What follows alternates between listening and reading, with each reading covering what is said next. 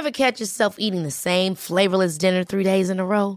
Dreaming of something better? Well, HelloFresh is your guilt-free dream come true, baby. It's me, Kiki Palmer. Let's wake up those taste buds with hot, juicy pecan-crusted chicken or garlic butter shrimp scampi. Mm. Hello Fresh. Stop dreaming of all the delicious possibilities and dig in at HelloFresh.com. Let's get this dinner party started.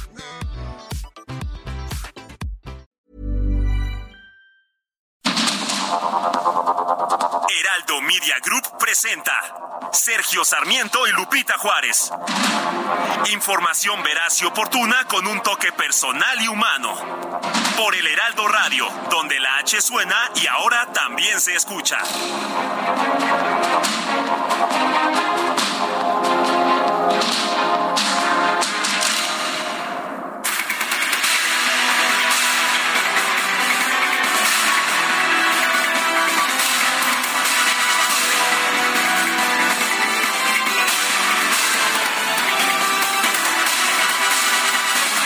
Son las 7 de la mañana en puntísimo. Es lunes, sí, es lunes. Hay que levantarse con buena cara, con optimismo, por supuesto. Lunes 20 de febrero del 2023.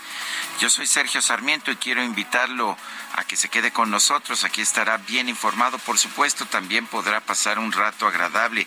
Siempre hacemos un esfuerzo por darle a usted el lado amable de la noticia, por supuesto, siempre y cuando la noticia pues la noticia lo permita, que no siempre ocurre. Guadalupe Juárez, muy buenos días, ¿qué nos tienes esta mañana? Hola, ¿qué tal? Con el gusto de saludarte, mi querido Sergio Sarmiento, ¿cómo estás? Muy buenos días, amigos, ¿cómo les va? Bienvenidos a las noticias, qué bueno que estamos empezando juntos una jornada más y hay que levantarse con buena cara, bueno, pues con la que uno tiene, ¿no? bueno, y les tengo información que tiene que ver con esta visita sorpresa del presidente de los Estados Unidos, Joe Biden, a Ucrania. Les estaremos dando todos los detalles. Ha llamado mucho la atención que el presidente de los Estados Unidos, pues justamente se ha reunido con el presidente Zelensky de Ucrania. Vamos a llevarles los detalles, por supuesto, y empezamos con un resumen de lo más importante. Siete con dos minutos. Presidente de México, Andrés Manuel López Obrador, encabezó la ceremonia por el aniversario 110 del Día del Ejército. Esto lo hizo en la base aérea militar de Santa Lucía, ahí la que está en el AIFA precisamente. Aseguró que su gobierno ha intensificado la construcción de obras por parte de la Secretaría de la Defensa Nacional y rechazó que México esté viviendo una militarización que pese a lo que sostienen nuestros adversarios, por lo general los conservadores, la mayor participación de las Fuerzas Armadas en tareas de seguridad no implican ni autoritarismo ni militarismo o militarización, como suelen decir, del país. Y por otro lado, el presidente López Obrador afirmó que la asignación de distintas tareas al ejército, como construir las sucursales del Banco del Bienestar o resguardar las instalaciones del metro, no ha provocado el descuido de las cinco misiones principales de la Sedena. El gobierno que represento ha fortalecido las cinco misiones principales del ejército y de la Fuerza Aérea. Ninguna se ha descuidado o ha venido a menos. Durante su gira de trabajo de este fin de semana, el presidente López Obrador supervisó los avances de un acueducto que va a abastecer de agua a los ocho pueblos yaquis de Sonora. Garantizó que su gobierno no va a dejar obras inconclusas. Y el coordinador de Morena en el Senado, Ricardo Monreal, reveló que el dictamen que completa el llamado Plan B en materia electoral dejó fuera la medida que permitía la transferencia de votos entre los partidos que conforman una coalición electoral. ¿Se acuerda usted esta de que, pues no importa si perdían, sus cuatitos les podrían transferir votos para que ellos, pues, estuvieran en circulación? Bueno, pues se va a eliminar, dejan fuera esta que se conocía como la cláusula de la vida eterna. Este domingo se llevó a cabo la elección extraordinaria para designar a un nuevo senador en el estado de Tamaulipas. El candidato de la coalición Morena PT, José Ramón Gómez Leal, se declaró ganador de la contienda. Espero que se encuentren de lo mejor, que hayan tenido un excelente domingo, son las 6.01 pm y muy contento porque están saliendo ya todas las encuestas de salida donde un servidor, gracias al apoyo de todos ustedes, salimos favorecidos en esta elección, donde quiero platicarles que estamos muy contentos y que sepan el compromiso que hemos hecho, que vamos a regresar a visitar a todos los tamaulipecos que sepan que le vamos a poner todas las ganas y trabajar como lo hemos estado diciendo toda la campaña. Los resultados de este INE que con estas reglas tanto critican, tanto... sigue, sigue triunfando Morena con las reglas de la democracia real. Vamos a ver qué pasa ahora cuando cambien las reglas, pero en fin. Por lo pronto, pues ahí están los resultados. Este domingo se llevó a cabo la elección eh, extraordinaria, pues, para la elección allá en Tamaulipas. Y el líder estatal del PAN en Tamaulipas, Luis Cantú Galván, aseguró que su partido va a documentar todas las anomalías denunciadas por sus simpatizantes en los comicios extraordinarios de este domingo. El dirigente nacional del PAN, Marco Cortés, tomó protesta a la priista Alejandra del Moral como candidata de su partido al gobierno del Estado de México. Con Acción Nacional, hoy doy un paso al frente. Con Acción Nacional, vamos a derrotar la amenaza populista y clientelar. Acción Nacional, vamos a proteger al Estado de México. Y me siento muy orgullosa de ser candidata del Partido Acción Nacional. La Fiscalía General de la Ciudad de México confirmó la detención de Sofía N., identificada como hermana del diputado local del PAN, Cristian von por su probable participación en el delito de asociación delictuosa. El diputado local Federico Doring fue nombrado nuevo coordinador del grupo parlamentario del PAN en el Congreso Capitalino ante la ausencia del diputado Cristian von Roerich, quien está siendo pues acusado de, de, distintas faltas por parte del gobierno de la Ciudad de México.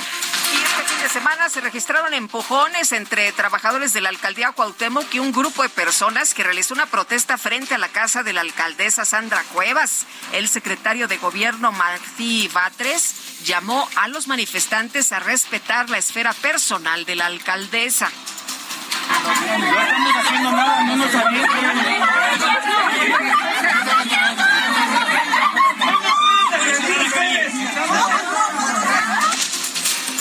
Bueno, hubo un eh, video de la alcaldesa Sandra Cuevas en la que señala que ya se tomó la decisión y no se va a permitir que los domingos vayan los sonideros a tocar ahí en el eh, kiosco morisco ni que eh, se presenten los eh, pues las personas que acudían a, a bailar a esta zona que hay dos opciones que no se les ha prohibido bailar sino que hay dos opciones para que no se haga en este punto.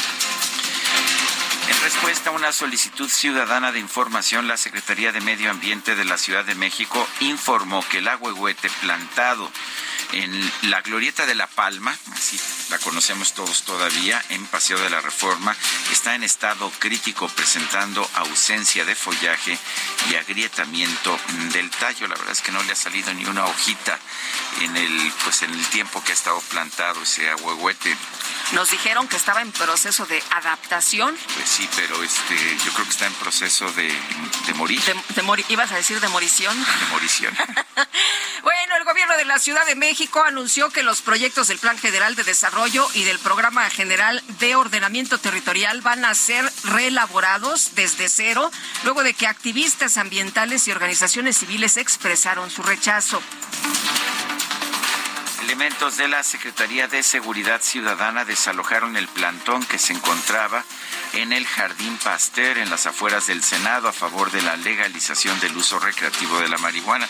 Es un plantón que llevaba, pues, ¿cuántos meses o años? Llevaba años, ¿no? Sí, ¿verdad? Sí. Y eh, era el plantón de que, pues, de que se fumaba en esa zona, se fumaba marihuana abiertamente ahí junto al Senado. Hasta plantitas había y toda Sí, la claro. cosa, sembraditas. Bueno, la Fiscalía General de la República informó que este fin de semana fue extraditado desde Polonia el líder de la mafia romana, Mihai Alexandru Preda, acusado de clonar tarjetas bancarias junto con Florian Tudor y robar más de 70 millones de pesos. Enfrentará cargos por asociación delictuosa. En Guerrero, familiares de personas desaparecidas durante la llamada Guerra Sucia en la década de los 70 realizaron una protesta fuera de la sede del sexto batallón de infantería donde se llevaba a cabo la conmemoración del Día del Ejército. Ayer una tarde tremenda en Zacatecas, en diferentes puntos del estado, se reportaron por lo menos tres eh, bloqueos, pero no cualquier bloqueo, narcobloqueos. Se atacó a seis vehículos particulares en las salidas del municipio de Fresnillo, en Ciudad Cuauhtémoc, en fin, en otros eh, eh, municipios de la entidad, en la carretera 45 federal de Aguascalientes con dirección a Zacatecas fue asesinado un chofer de un tráiler, otro más fue atacado, pero resultó ileso. En fin, estas escenas tremendas en las que se veían los autos calcinados, autos que fueron, eh, pues ya sabe usted, eh, colocados ahí de manera transversal para que nadie pase en las carreteras y algunos que pues se veían estaban incendiándose todavía, otros ya totalmente calcinados. Fin de semana se volcó un autobús en el que viajaban migrantes indocumentados sobre la supercarretera Cuacnopalan. En el estado de Oaxaca se reportan por lo menos 15 muertos y 30 heridos. El embajador de los Estados Unidos en México, Ken Salazar, consideró que las diferencias comerciales entre ambos países pueden resolverse mediante el diálogo. Destacó que, de no ser así, eh, se tendrá que aplicar las reglas del Tratado de Libre Comercio del TEMEC comunicado, el gobierno de Perú reiteró que la decisión del presidente de México, Andrés Manuel López Obrador, de no entregar la presidencia de la Alianza del Pacífico ha generado una politización que impide el avance de las negociaciones para el ingreso de nuevos miembros al organismo. El presidente de Chile, Gabriel Boric, calificó a su homólogo de Nicaragua, Daniel Ortega, como un dictador, así con todas sus letras. Un dictador expresó su solidaridad solidaridad con los opositores que fueron despojados de su nacionalidad. La vicepresidenta de los Estados Unidos, Kamala Harris, señaló que su país ha determinado que Rusia es responsable de haber cometido crímenes de lesa humanidad en Ucrania. Esta mañana el presidente de la Unión Americana, Joe Biden, hizo una visita no anunciada a Ucrania para reunirse con su homólogo de ese país, Volodymyr Zelensky. Distintas organizaciones sociales informaron que este domingo se registró un bombardeo israelí en un edificio residencial en la capital de Siria, Damasco, dejando por lo menos a 15 personas muertas. En información de los deportes, el tenista español Carlos Alcaraz se consagró campeón del ATP 250 de Buenos Aires al derrotar por 6-3 y 7-5 al británico eh, Cameron Norrie. ¿Y cuántos años dices que tiene este chavo? Eh, Alcaraz está, chavito, ¿no? Creo que tiene 20 años en este, en este momento. Está muy, muy jovencito y ganó el Toluca, ¿eh? Ganó el Toluca, le ah, ganó al Pachuca. Son las 7 de la mañana con 12 minutos.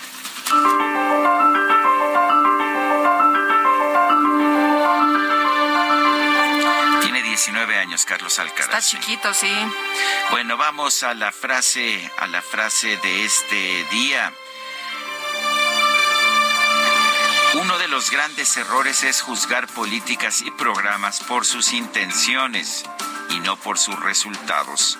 Milton Friedman el economista ganador del premio Nobel.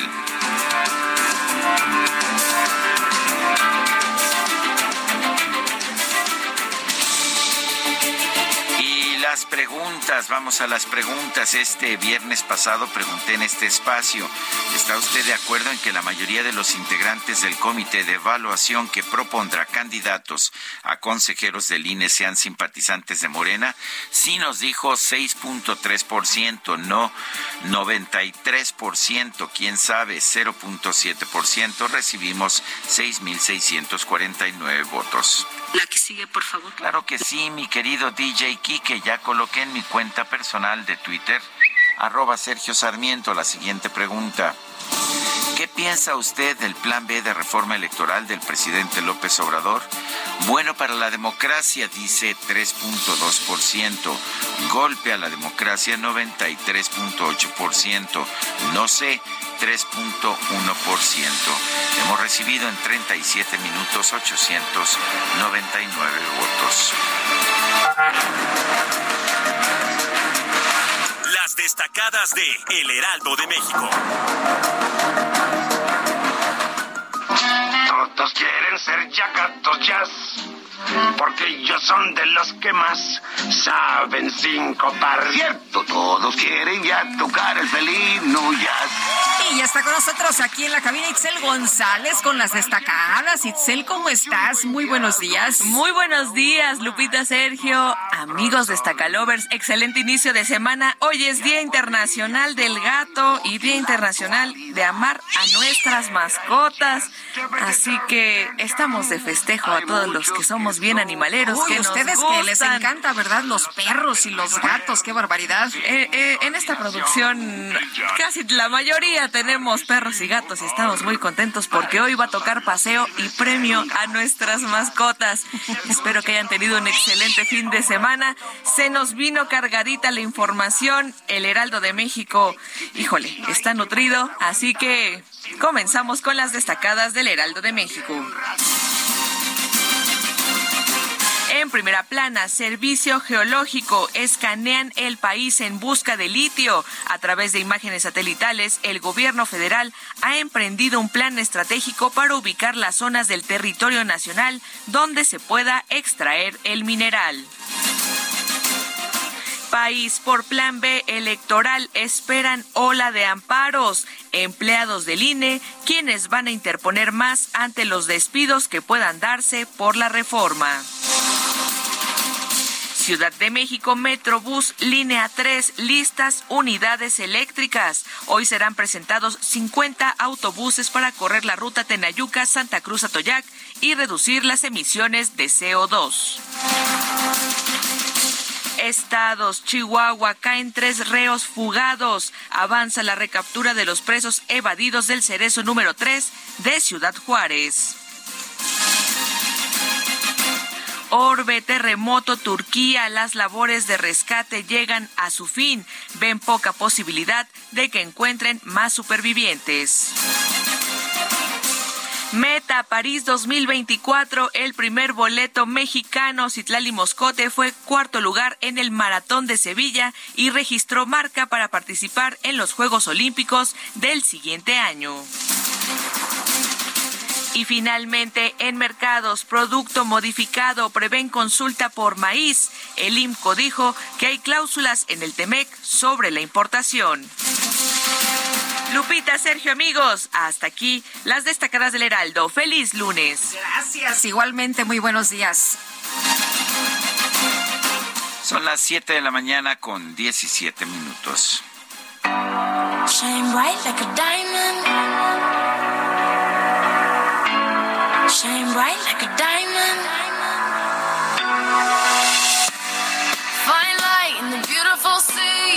Chose to be happy.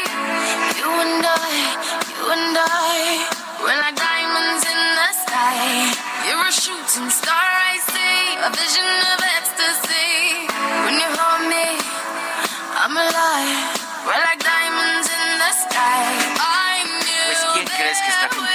El día de hoy, Guadalupe?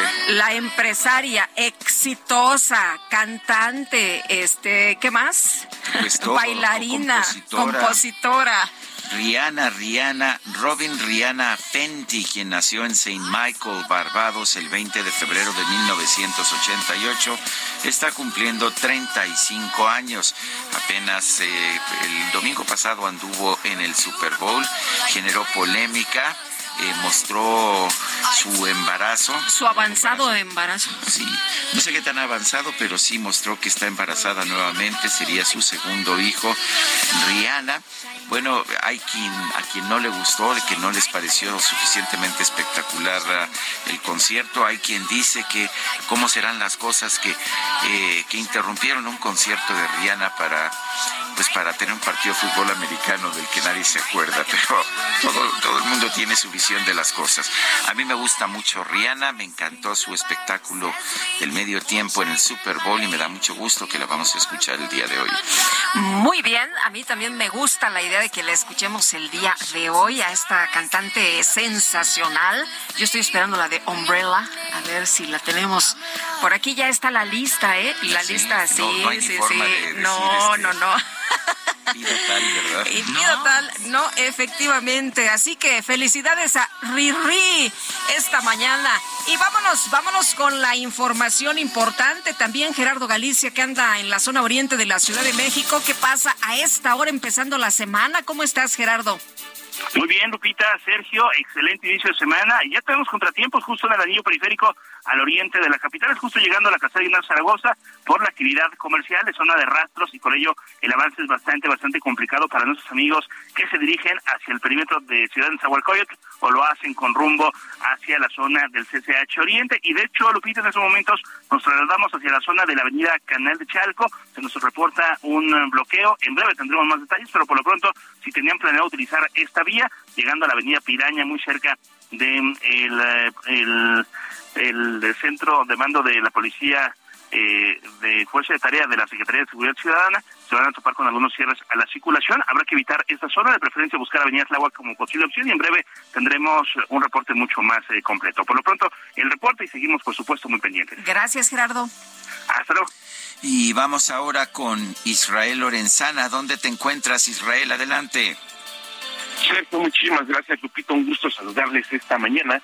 Hemos recorrido parte de la avenida central Carlos Can González desde la zona de Catepec y prácticamente hasta las inmediaciones del eje 5 norte San Juan de Aragón con dirección hacia el circuito interior. Muchos contratiempos, hay que anticipar su paso por varios minutos y recomendamos como alternativa Gran Canal para desplazarse también hacia la zona de Río Consulado.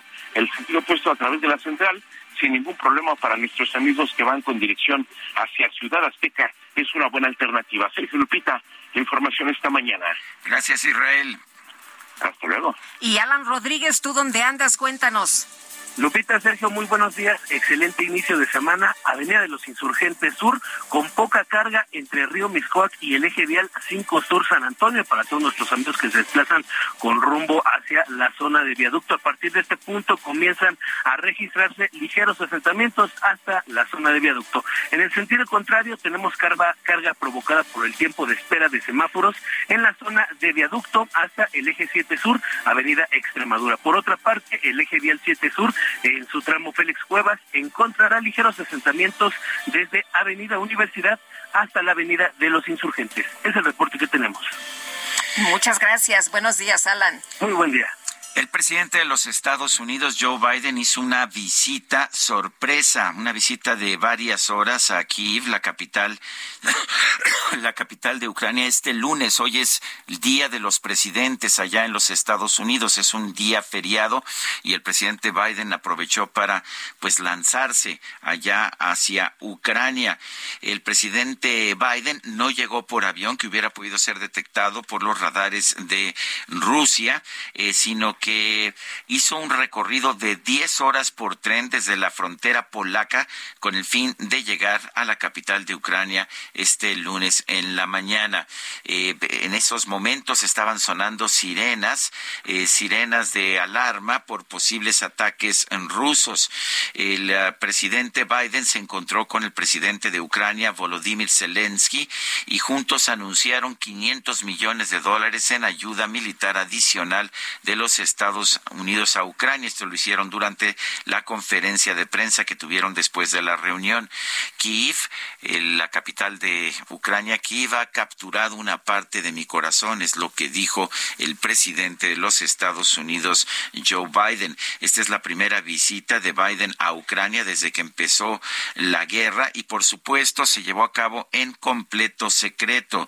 La Casa Blanca eh, sí alertó a Moscú del viaje de Biden algunas horas antes de que el presidente llegara a Ucrania en un en un esfuerzo por bajar la intensidad del conflicto con las fuerzas rusas que están operando en el país. Esto es lo que señaló Jake Sullivan, el, ah, el asesor de seguridad nacional del presidente Biden. Eh, bueno, pues el presidente Biden eh, va a, ha dejado ya Kiev y está viajando hacia hacia Varsovia, la capital de Polonia. Son las 7 de la mañana con 24 minutos. Nuestro, nuestro número de WhatsApp para que nos mande usted mensajes 55 2010 96 47. Y vamos a una pausa, regresamos en un momento más.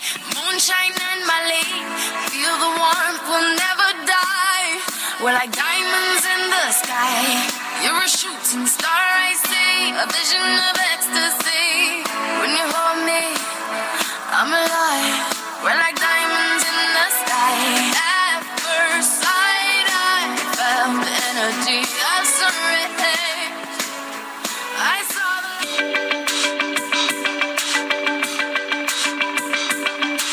Sergio Sarmiento y Lupita Juárez quieren conocer tu opinión, tus comentarios o simplemente envía un saludo para ser más cálida esta mañana. Envía tus mensajes al WhatsApp 55 20 10 96 47.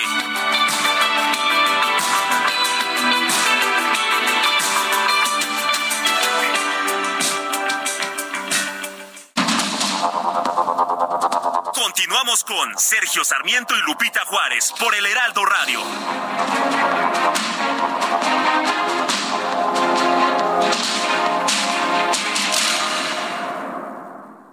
Te enamoras del nuevo Fiat Pulse, el pulso de tus emociones se eleva. Estrénalo desde 354 mil pesos o tasa desde 9.75%. Conquista las calles con el SUV líder en ahorro de combustible. Fiat, sé único. Visita tu distribuidor Fiat Chrysler, K 30.1% vigencia el 28 de febrero de 2023. Consulta fiat.com.mx.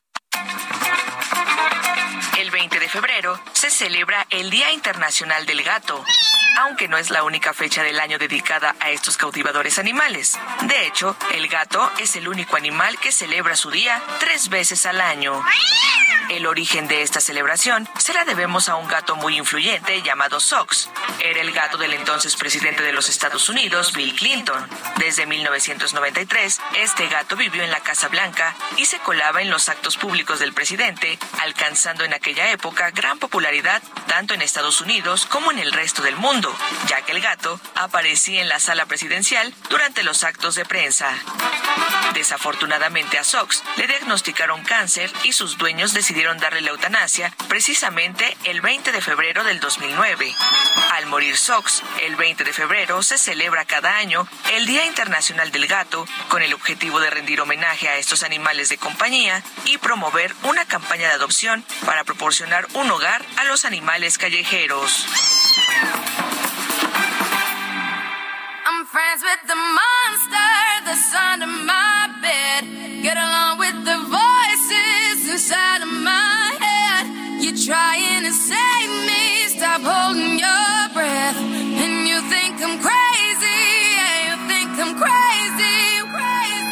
wanted the fame, but not the cover of Newsweek. Oh well, guess beggars can't be choosy. Wanted to receive attention from my music. Wanted to be left alone in public, excuse me. Wanting my cake and eat it too. Wanting it both ways. Fame made me a balloon. Cause my ego inflated when I flew see, but it was confusing. Cause all I wanted to do was be the Bruce Lee of loosely abused ink. Use it as a tool when I blew steam. Woo! Hit the lottery, ooh wee. But with what I gave up to get, it was bittersweet. It was like winning a used me. Ironic, cause I think I'm getting so huge, I need a shrink. I'm beginning to lose sleep. One sheep, two sheep, going cuckoo and kooky is cool key. But I'm actually weirder than you think.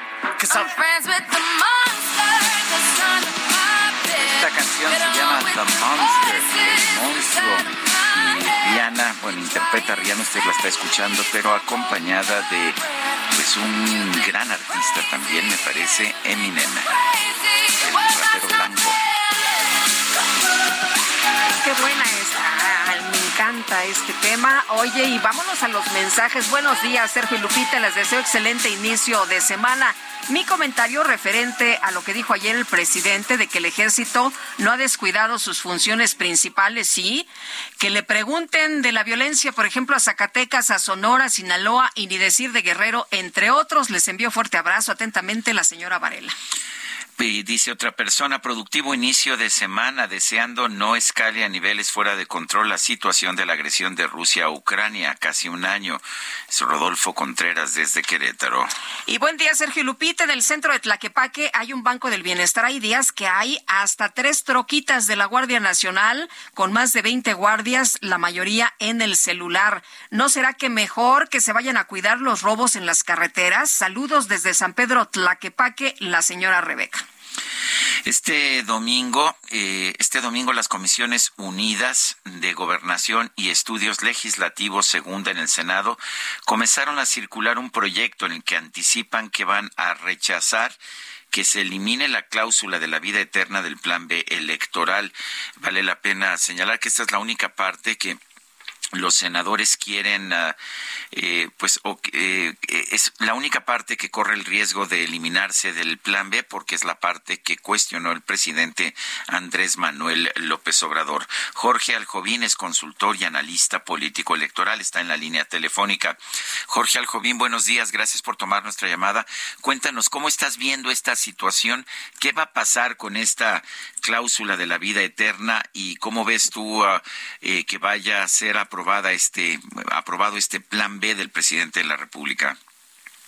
Muy buenos días, mi querido Sergio y Lupita. Pues ya estamos en la antesala de la, de la aprobación del Plan B de la reforma electoral. Habrá que explicarle a las amigas y amigos en casa que el día de hoy se discutirá en estas comisiones unidas en una sesión que tendrán a las 17 horas en el Salón eh, eh, Martínez y por lo tanto, desde el punto de vista eh, procedimental, pues posteriormente el día martes se le dará lectura en el Pleno para posteriormente el miércoles ya tener una aprobación o no del plan B de la reforma electoral pero por lo que se refiere a la cláusula de vida eterna no es otra cosa que lo que se conocía como la transferencia de votos. Y lo que se ha hecho en este proyecto es desencorchetarlo y decir que no se podía modificar, lo retiran, y al final eh, existen dos opciones. Por un lado, eh, es aprobar este plan B sin este artículo o desde el punto de vista técnico aceptar que este artículo estuviera dentro del proyecto pero sin aprobarlo y por lo tanto lo que ocurriría es eh, simplemente la promulgación y publicación de esta norma electoral, que es parte de esta reforma electoral que tiene seis cabezas. Habrá que recordarle a la gente que ya dos leyes ya están aprobadas, por un lado, tenemos ya aprobada la Ley General de Comunicación Social, la Ley General de Responsabilidades Administrativas y en este paquete son cuatro leyes. ¿Cuáles son estas cuatro leyes? La Ley General de Partidos Políticos, la Ley General de Instituciones y Procedimientos Electorales, la Ley eh, orgánica del Poder Judicial de la Federación y finalmente una ley general del sistema de medios de impugnación en materia electoral. Por lo tanto, es muy importante, sobre todo también por los tiempos, porque también habrá que recordar que eh, para que las leyes electorales puedan aprobarse, deben hacerse con una anticipación al proceso electoral que inicia la primera semana del mes de septiembre. Esto es 90 días antes, de acuerdo al artículo 105 constitucional, teniendo como un plazo límite para ser aprobadas y promulgadas aproximadamente en el mes de, junio, a principios del mes de junio. Eh, Jorge, eh, entonces aquí hay que estar atentos. Esto de la cláusula de la vida eterna, pues ya se saca, pero lo importante es lo que está en el cuerpo de estas leyes, ¿no? Lo que pues se ha denunciado que, que no es lo que se quiere, que no funcione el, el Instituto Nacional Electoral eh, como lo viene haciendo ahora. Lo que se quiere es compactar áreas de operación del INE y desaparecer puestos en las juntas distritales en los estados con este argumento de que pues eh, tendríamos un montón de ahorros entre 3.500 y 5.000 millones de pesos. Efectivamente, Lupita, es un tema extremadamente polémico para algunos, por ejemplo, es transformar al INE y para otros, como también lo han dicho, es descuartizar al Instituto Nacional Electoral. Por lo tanto, aquí habrá que ser muy prudente en la discusión, dejar que se ventile dentro de la Suprema Corte de Justicia de la Nación, porque eh, llevar a un, escenario fatalista, ya sea en una posición u otra, sería tanto como gritar eh, fuego en un teatro lleno. Me parece que aquí habrá que ser muy prudente, sobre todo por las discusiones que se llevarán en la Suprema Corte. Habrá que recordar que ya existe un primer antecedente, un primer paso en torno a este tipo de reformas, como aquella que se emprendió en el Instituto Electoral de la Ciudad de México y que la Suprema Corte validó eh, en, en gran parte. Por lo tanto, eh, me parece que no es que eh, también habrá que decirle a la gente en su casa que la Suprema Corte no es que vaya a anular o todo el plan B. Eso sería también irresponsable decirlo, sino que será un estudio que llevará a cabo la propia Corte donde podrá valorar partes de esta reforma, que hay partes buenas, partes malas, pero sobre todo habrá que ver, y es muy importante, sobre todo eh, las, los pronunciamientos que se harán en torno al modelo de comunicación social, por otro lado, eh, sobre el principio de libertad de expresión que tienen o no los servidores públicos, esto es, si pueden hablar o no en, en las campañas electorales, si pueden intervenir o no, y hay varios puntos, sobre todo en los temas de la estructura del Instituto Nacional Electoral, que nos hacen replantearnos. Requerimos una democracia eh, a menor costo eh, y más eficiente o mantenemos el modelo como lo tenemos. Me parece que son varios temas que lo importante que se ha logrado con independencia de las creencias ideológicas que cada quien pueda tener es sobre todo que tenemos una conversación pública, una conversación ampliada, donde el tema electoral eh, está en el centro de la discusión, pero lo más importante que serán las reglas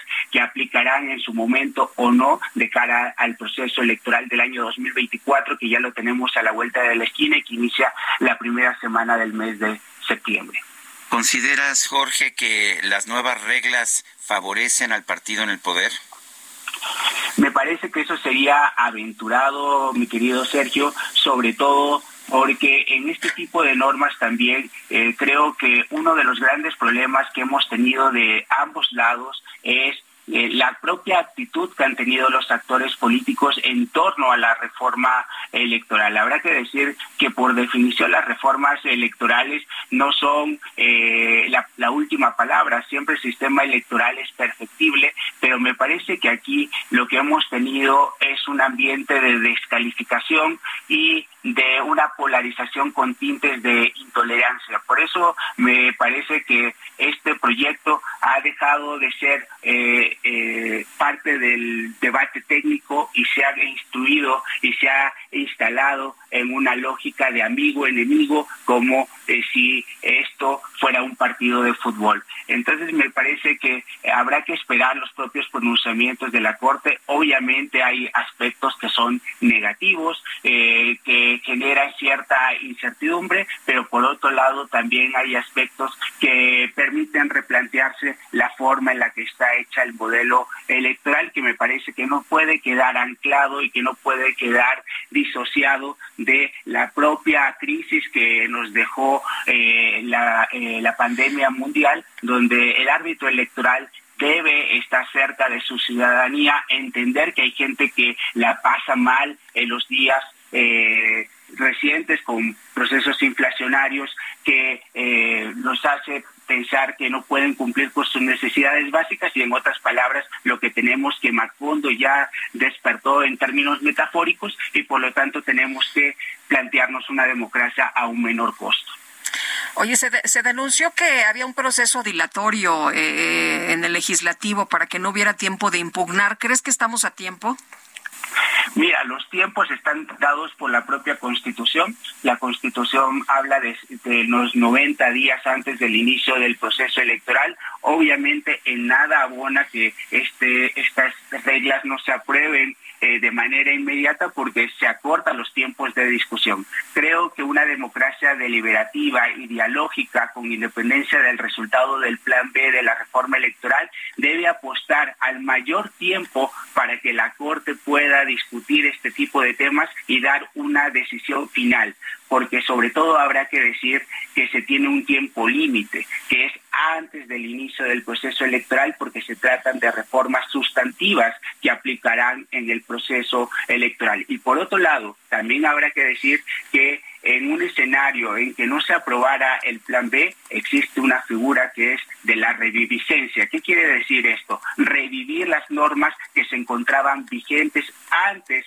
de la aprobación del plan B. Por lo tanto, en uno u otro lado existe la posibilidad que apliquen las normas del plan B y en caso de no ser aprobadas por parte de la Suprema Corte, esto es, si son declaradas inconstitucionales aplicarán las normas que eh, tiene el actual modelo de reforma del el actual modelo electoral. Por lo tanto, ni en uno ni en otro lado tenemos un escenario fatalista. Las elecciones se celebrarán, los comicios se llevarán a cabo y como ha sucedido siempre, habrá elecciones donde el, el voto cuente de los ciudadanos.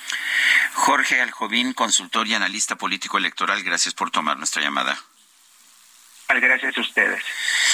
Bueno, y tenemos más información esta mañana. Fíjese usted que se ha mencionado mucho el tema de la seguridad de los impartidores de justicia federales y se ha eh, subrayado que está en su peor momento. Vamos a conversar con Gerardo Rodríguez Sánchez Lara, profesor del Departamento de Relaciones Internacionales y Ciencia Política de la Universidad de las Américas Puebla y coordinador académico del Centro de Estudios sobre Impunidad y Justicia de la misma institución. Gerardo, ¿cómo estás? Muy buenos días en primer lugar y preguntarte, pues, ¿qué se tiene que hacer para garantizar la seguridad y la integridad física de los jueces?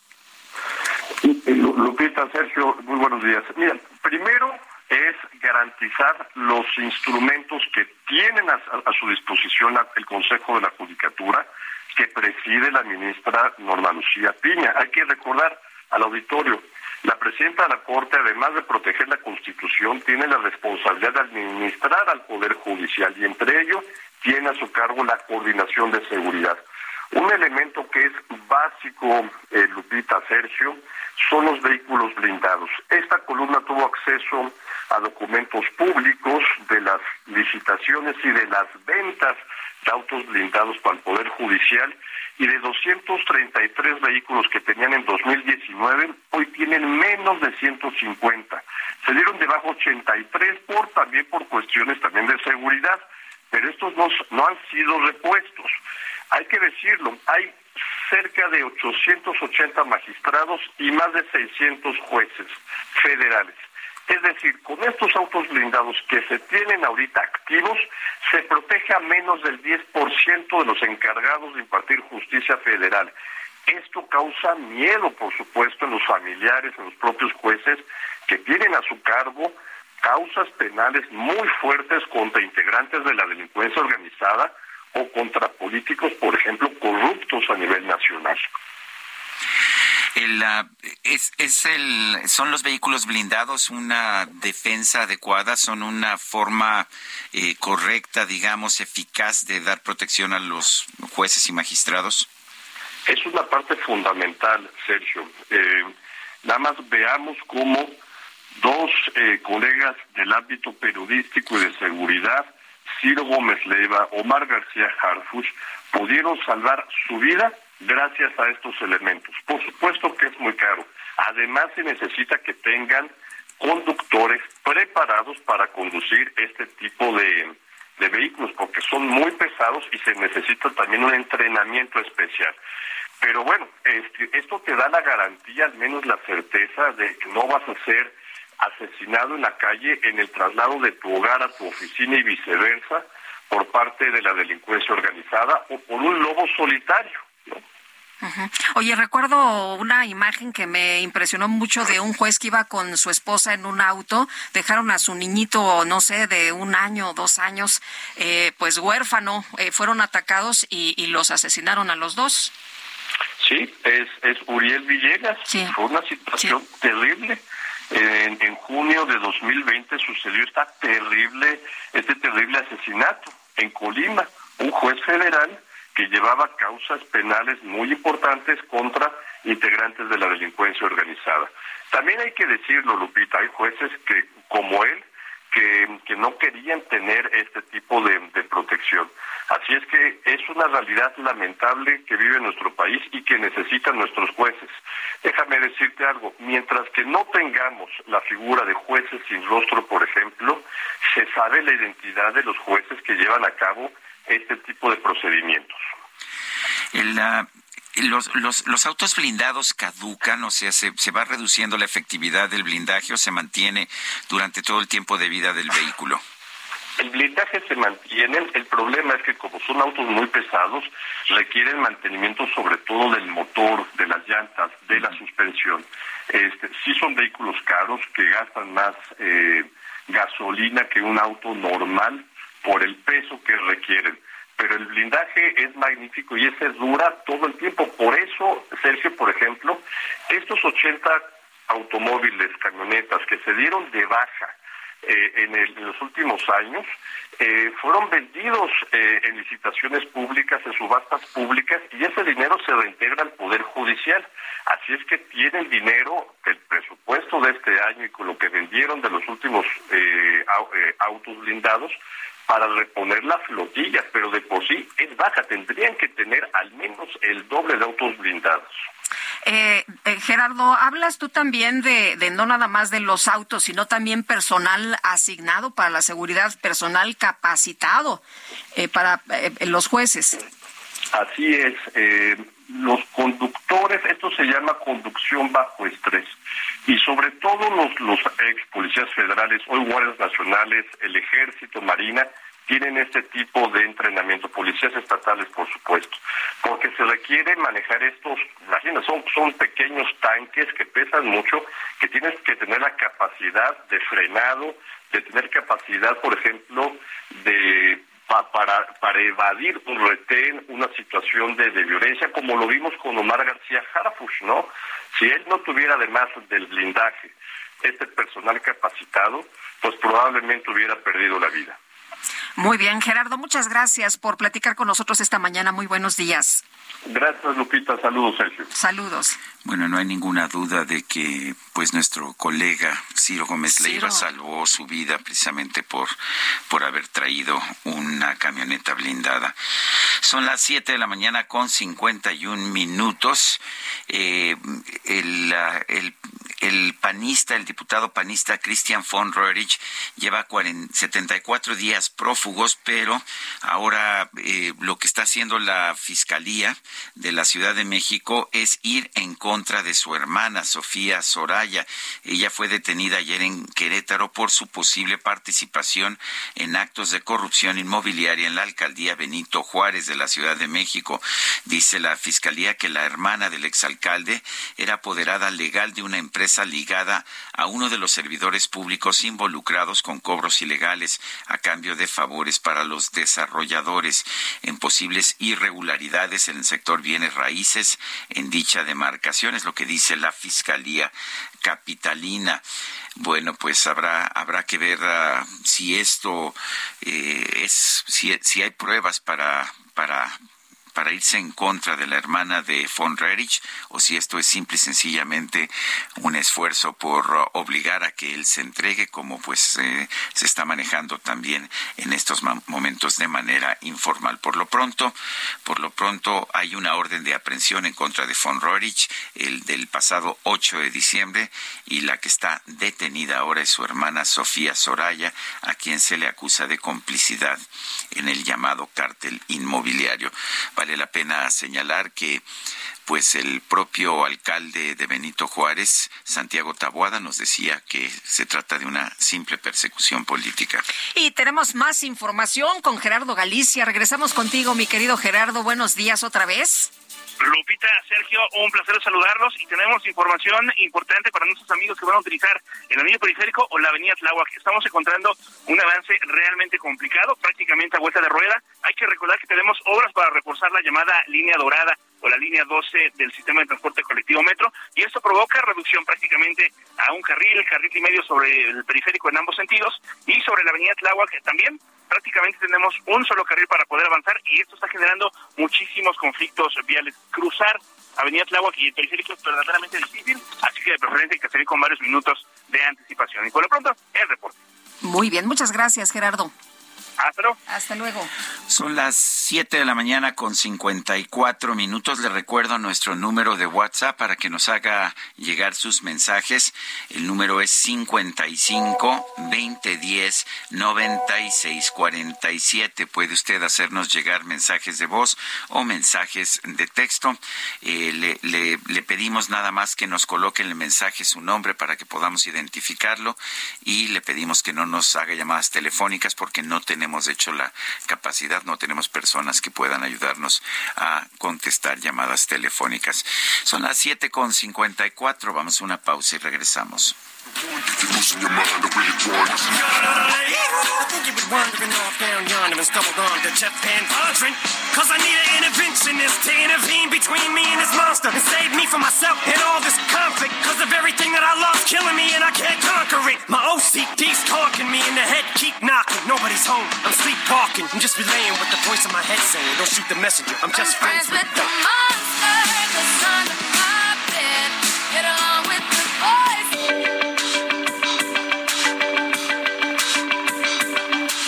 Sergio Sarmiento y Lupita Juárez quieren conocer tu opinión, tus comentarios o simplemente envía un saludo para ser más cálida esta mañana. Envía tus mensajes al WhatsApp 55 20 10 96 47.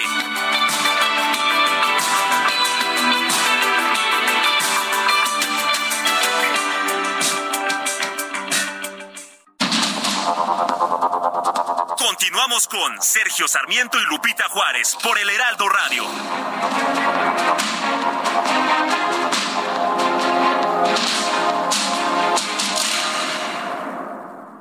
Cuando te enamoras del nuevo Fiat Pulse, el pulso de tus emociones se eleva. Estrénalo desde 354 mil pesos o tasa desde 9.75%. Conquista las calles con el SUV líder en ahorro de combustible. Fiat, sé único. Visita tu distribuidor Fiat Chrysler, K30.1% vigencia el 28 de febrero de 2023. Consulta fiat.com.mx.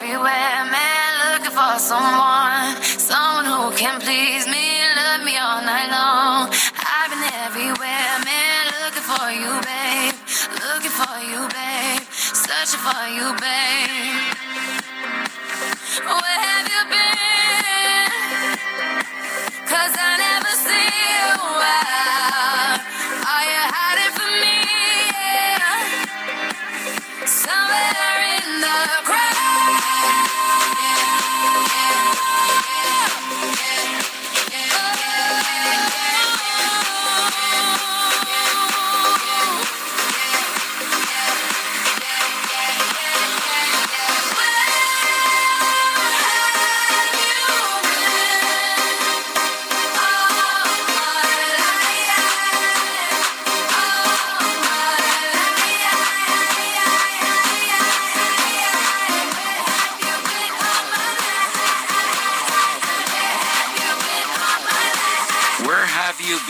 ¿Dónde has estado? ¿Dónde has estado toda mi vida? Seguimos escuchando a Rihanna.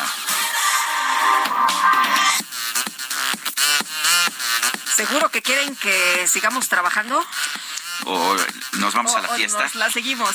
Empezamos con la fiesta, ¿no? Ay, ay, ay. Bueno, que dice la señora productora que hay que seguirle chambeando. Bueno, ve, nada más me hizo una cara así de con- como, como unos ojos así medios retadores, pero bueno, vámonos entonces a la chamba. En verdad es un deleite escucharlos desde muy temprano, es lo que nos dice Simón Sálame. Dice otra persona, buenos días, Sergio Lupita, es increíble que López calle como momia por la falta de respeto a los derechos humanos en Nicaragua, pero sí premia al dictador de Cuba. Un fuerte abrazo, Francisco 1955. Y eso que no se mete en eh, los otros países, no, no, no, no hay injerencismo, ni intervencionismo, ni nada de eso. El que sí se pronunció abiertamente fue el presidente de Chile, el presidente Boric. Y buen día y buena semana para toda la familia, el Heraldo Radio, abrazo parejo. es lo que nos dice Salvador Luna. Bueno, bueno, abrazo parejo, eso nos gusta, fíjese. Eh, son las 8 de la mañana con 3 minutos. El pronóstico del tiempo con Sergio Sarmiento y Lupita Juárez.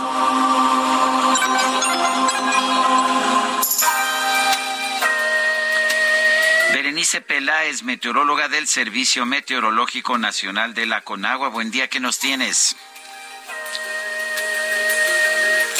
Hola. A ver, parece que no, no, no nos está escuchando, nosotros no la estamos escuchando a ella. Ya está nuestro equipo de producción, ya sabe, eh, metida, metida. Inmediatamente. Tratando de.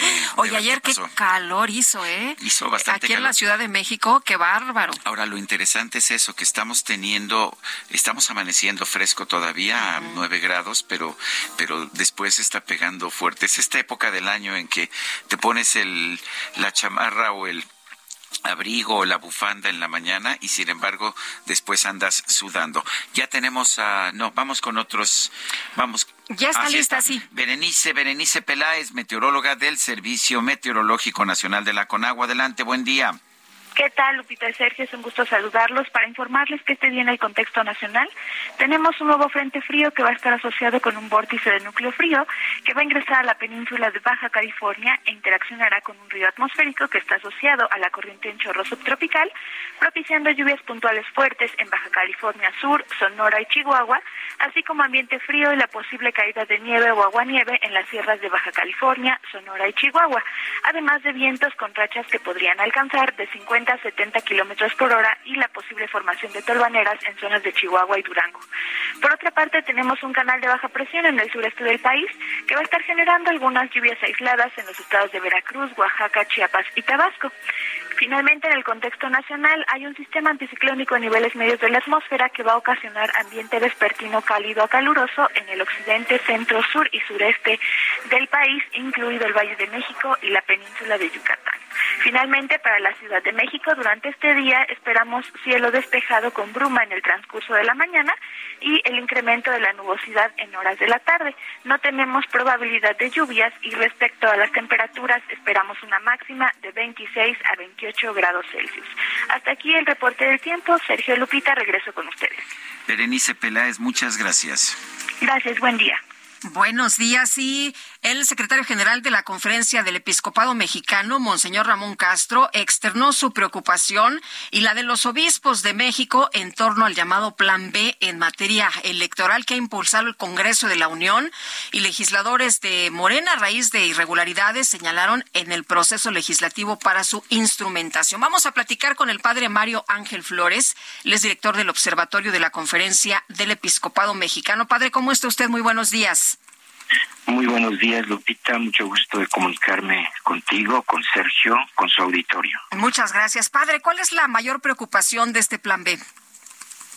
Bueno, la preocupación de fondo es que al no haberse aprobado, afortunadamente, una reforma eh, que era la pretensión inicial del gobierno, eh, se ha tratado de seguir en esa misma línea, que no es otra cosa que debilitar de manera total al Instituto Nacional Electoral y con ello poner en riesgo las futuras elecciones en México. Uno de los institutos más calificados, más confiables, mejor estructurados, está siendo atacado todos los días, como lo sabemos, y ahora pues en ese plan B, desestructurarlo, eh, eliminar no solamente lo que ahora se discute, solamente un, un punto particular del plan B, sino todo el plan B, eliminar a los profesionales y expertos que organizan las elecciones y, y pues eh, debilitar absolutamente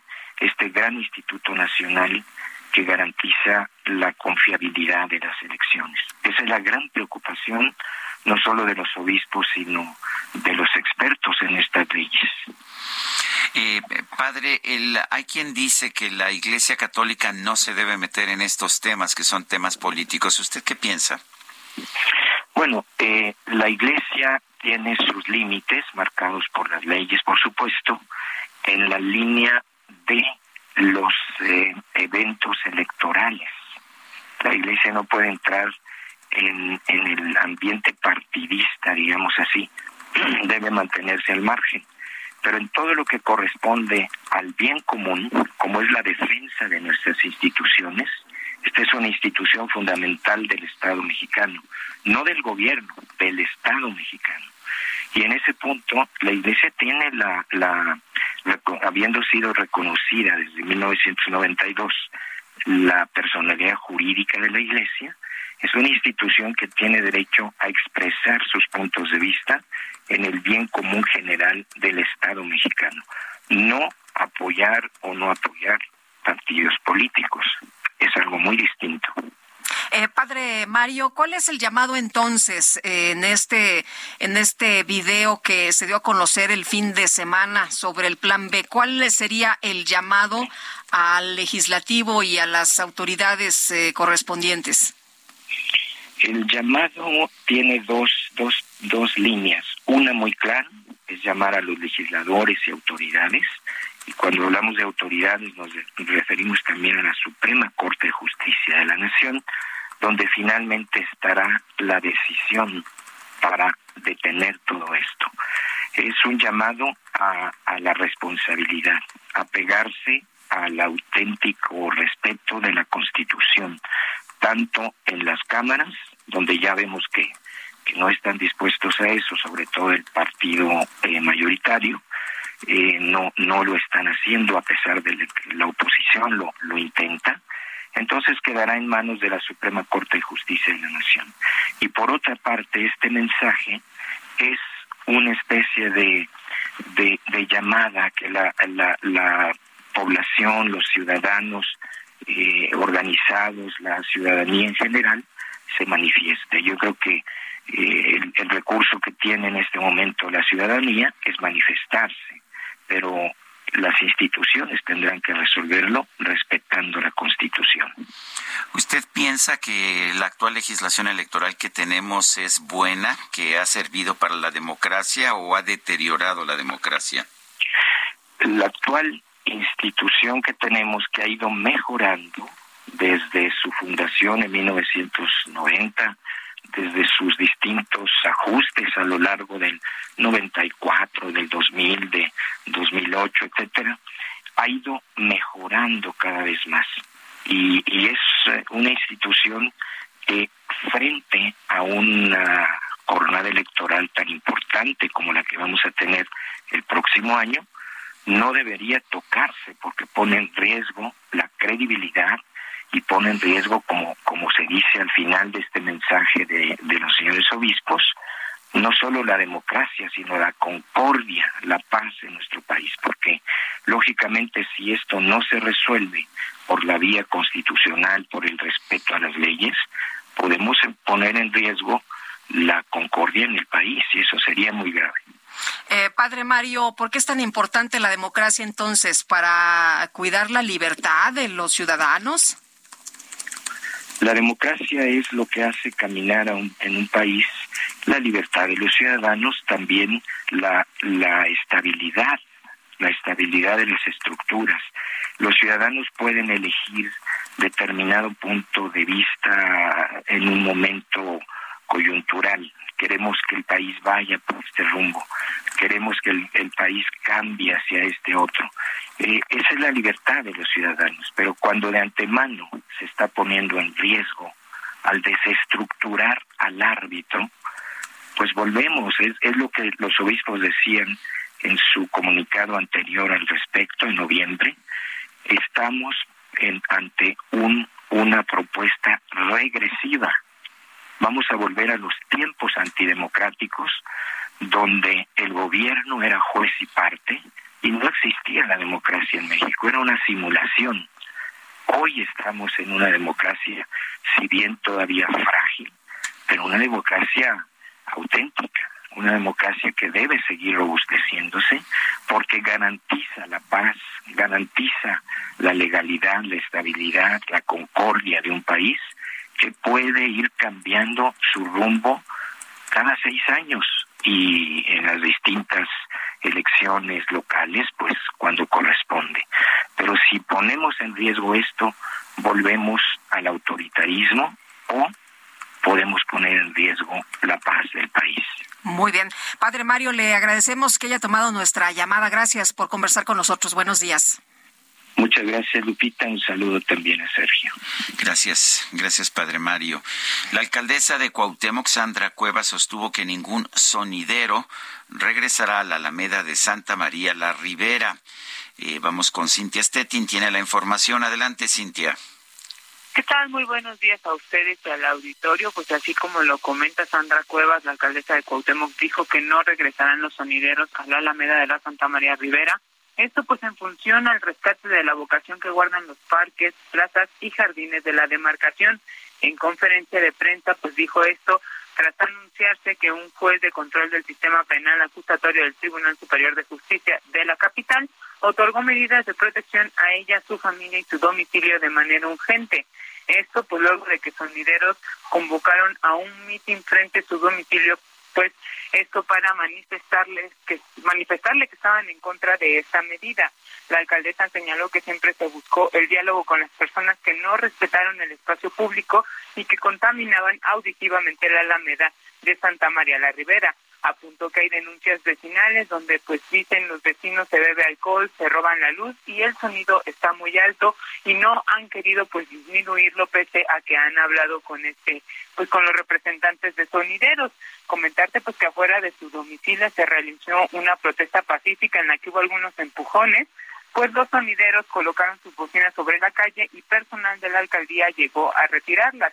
Y por la tarde noche, pues la alcaldesa Sandra Cuevas, tras este incidente, dijo que destituyó al director de, de gobierno y jurídico, así como al director de imagen, pues ellos estaban encargados de contener esa manifestación de que todo estuviera en paz y sin embargo se presentaron empujones. Y también dijo, pues también dejó claro que no regresarán los sonideros como ya lo he comentado. Es información que tenemos hasta el momento. Cintia Stettin, gracias. Seguimos pendientes, muy buenos días. 8 de la mañana con 15 minutos.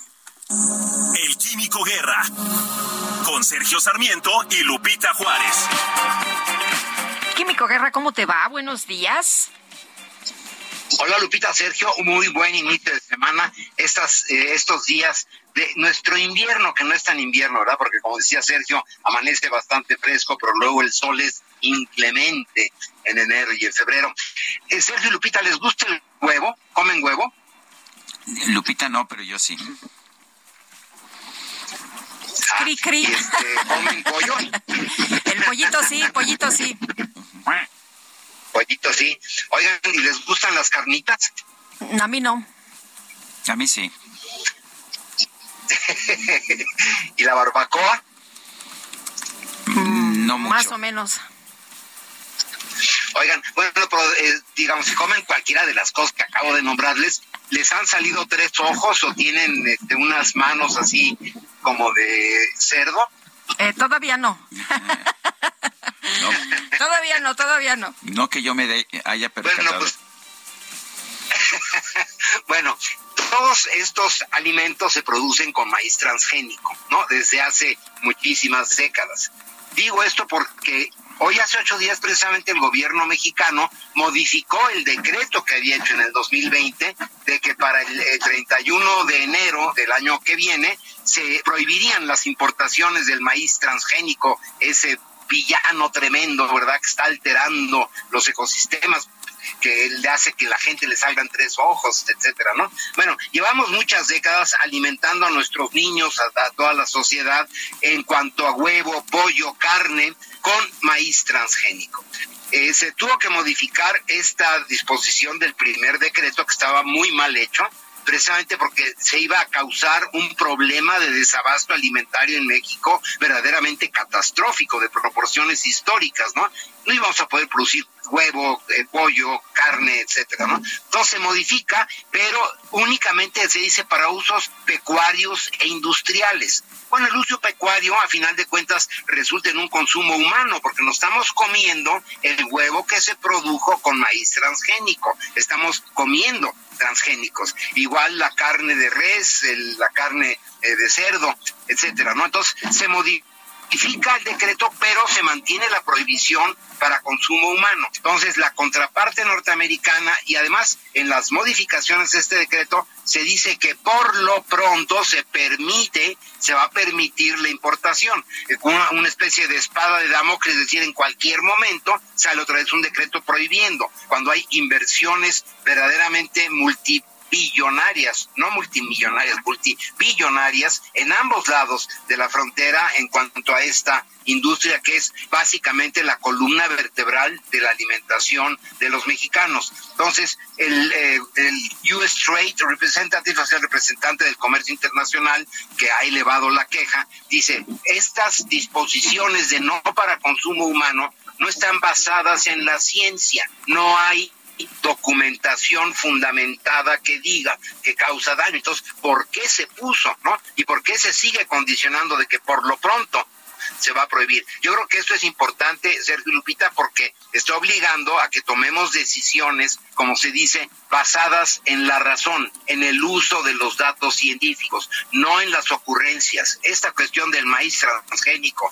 que no se ha demostrado, no hay un solo caso en el mundo científicamente comprobado de daños a la salud humana o a los ecosistemas, de que se siga manipulando este fetiche y este monstruo de los transgénicos, que no son otra cosa que organismos genéticamente modificados que nos benefician a todos, Sergio Lupita. Bueno, pero pues hay posiciones ideológicas que piensan otras cosas, ¿no? Pues sí, con tal de darle a tole con el dedo a todo este movimiento no fundamentado que está en contra de los organismos genéticamente modificados que, como he platicado muchas veces con ustedes, son un grado de libertad y un avance positivo para la humanidad. Muy bien, muchas gracias, Químico. Buenos días. Buen inicio de semana, también para ti, Sergio. Gracias, fuerte abrazo. Son las ocho de la mañana con veinte minutos. El presidente de la República decretó la nacionalización del litio este pasado fin de semana. Con anterioridad había decretado la creación de una empresa monopólica para, pues, para manejar el litio. ¿Y qué cree usted? Bueno, el litio es un, es un mineral que se que no se produce de hecho en nuestro país en estos momentos hay yacimientos pero pues no son productivos pero con estas medidas ya estamos empezando a ver las consecuencias. Eh, muchos de los medicamentos psiquiátricos necesitan litio, por ejemplo, y se está empezando a registrar una escasez de medicamentos psiquiátricos en distintos lugares de nuestro país. Eh, eh, según uh, se da a conocer en, un medio de prensa esta mañana, se está registrando desabasto de clozapina, litio, metilfenil Nidato, clonazepam y al, alprazolam. Estos uh, productos han escaseado en los últimos dos meses. La Asociación Psiquiátrica Mexicana lanzó un llamado urgente para resolver esta escasez de medicamentos, que dice que está pues llevando a que se queden completamente agotadas las distribuidoras, tanto las públicas como las privadas. Esta situación expone a una cantidad importante de personas con trastornos dice la asociación en un comunicado comunicado. Esto eleva el riesgo de complicaciones graves como episodios maníacos, episodios psicóticos y riesgo de suicidio. Eh, los pacientes diagnosticados con trastornos de ansiedad, bipolaridad, déficit de atención, hiperactividad, esquizofrenia y depresión son los más afectados. En mi columna periodística de esta mañana, de hecho, hago un llamado de atención precisamente ante esta consecuencia indeseable de la monopolización del litio. Eh, en estos momentos no estamos produciendo litio aquí en México eh, y pues con este tipo de medidas se está impidiendo su importación. Y vámonos rapidísimo con información de Omar Hernández hasta Zacatecas, un domingo de bloqueos, incendio de autos, una situación muy compleja por allá. Omar, cuéntanos, buenos días. Gracias, buenos días. Efectivamente, una circunstancia de nueva cuenta con al menos cinco puntos bloqueados por grupos delictivos al final del día las autoridades dicen que detuvieron a cinco personas, tres en el municipio de eh, Genaro Codina y eh, dos en Fresnillo. En esta circunstancia, pues bueno, hay una decena de automovilistas afectados quienes eh, pues siguen transitando normalmente y de repente se encuentran a los grupos delictivos, les quitan sus vehículos, los incendian se viene toda esta circunstancia. Días bastante complejos, complicados para el estado de Zacatecas, ya que también en el municipio de Jerez la población, cansada de las incursiones de los grupos delictivos, volvió a salir a las calles en una manifestación, le llaman por la paz, en la búsqueda de sus seres queridos. Hay muchos desaparecidos, hoy habrá una reunión de las autoridades con las familias afectadas y esta es la situación que se vive hoy en Zacatecas. Hemos dado ya una vuelta por las carreteras afectadas, ya hoy está tranquilo, pero vaya, vaya tarde que se vivió para los automovilistas en la jornada de este domingo. Oye, y, Omar, eh, eh, hubo una marcha por la paz en Jerez, eh, no, no se dio la famosa jerezada, aunque sí llamó mucho la atención que el propio alcalde se hubiera reunido a cantar narcocorridos. Eh, fíjate, bueno, sí, esta situación evidentemente dio mucho de qué hablar, la cancelación de la jerezada, una de las fiestas más importantes del Estado. Al final no fue la violencia, fue el amparo de una asociación protectora de animales, porque se utilizan toros en la Jerezal como una pamplonada, pues, y por las fiestas de toros. El video ya nos lo aclararon las autoridades, se grabó el año pasado, lo estaban guardando, dicen grupos políticos antagónicos, en una reunión con migrantes donde estaban acompañando a la tambora a la banda eh, ya vimos ahí, incluso hay algunas burlas acá de que ni siquiera se sabía la canción. Esa es la explicación de las autoridades que estaba acompañando a los migrantes.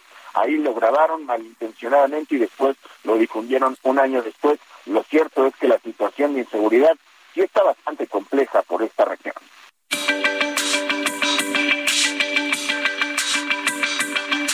Sergio Sarmiento y Lupita Juárez quieren conocer tu opinión, tus comentarios o simplemente envía un saludo para ser más cálida esta mañana.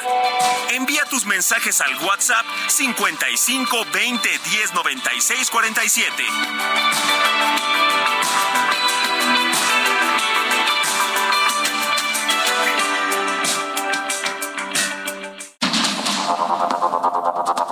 Continuamos con Sergio Sarmiento y Lupita Juárez por el Heraldo Radio.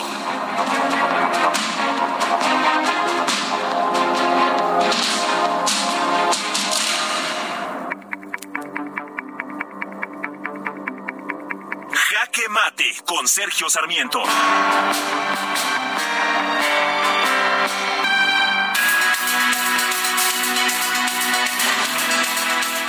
Presidente de la República, Andrés Manuel López Obrador, ofreció un homenaje a las Fuerzas Armadas de nuestro país en el Día del Ejército. Me parece bien, creo que las Fuerzas Armadas han cumplido bien con sus responsabilidades y mucho más de las responsabilidades que tienen asignadas constitucionalmente. Esto no significa, sin embargo, que deban recibir atribuciones que no le corresponde, que no le corresponden al ejército en nuestro marco constitucional. Entregarle al ejército eh, funciones como construir aeropuertos y trenes, manejar aduanas, manejar estos mismos trenes y aeropuertos, me parece que lleva una militarización muy preocupante para nuestro país. Los ejércitos en México y en cualquier lugar del mundo deben cumplir con sus responsabilidades constitucionales y quizás apoyar también en situaciones ah, de manera excepcional pero no se les pueden entregar responsabilidades constantes cada vez mayores, como hizo Hugo Chávez allá en, eh, en su país, en Venezuela, generando pues una militarización total de la vida pública de ese país. No tenemos por qué ir por el camino de Venezuela. Ah, tenemos un ejército que ha siempre sido institucional, que ha respondido siempre a las decisiones de la autoridad civil. Pero para mantener eso es importante que no entreguemos al ejército responsabilidades que no le correspondan. Tenemos un buen ejército, vamos a mantenerlo así. Yo soy Sergio Sarmiento y lo invito a reflexionar.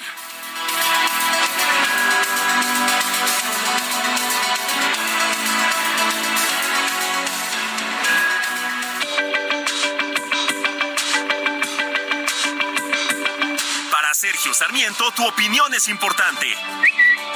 Escríbele a Twitter en arroba Sergio Sarmiento.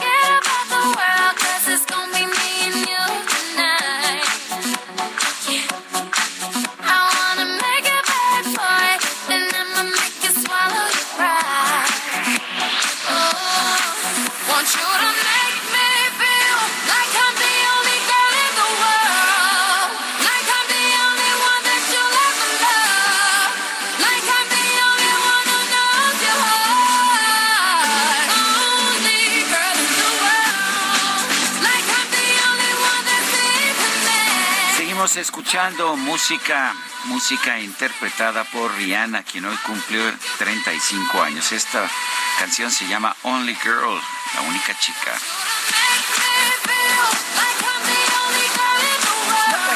La fiesta. Esta que estamos armando ya no importa que sea lunes. Dice licenciado Arturo González, buenos días. Respecto a la seguridad de los jueces, entonces los agentes del Ministerio Público que hacen las investigaciones de todos esos sujetos de la delincuencia organizada, ¿qué sucede con ellos? ¿No importan? Bueno, pues yo creo que sí importa, ¿no? Y hay que buscar cómo protegerlos. Dice otra persona, qué casualidad que en esta administración solo se persigue a funcionarios de la oposición. A los morenistas no los persiguen, no los investigan, no los denuncian.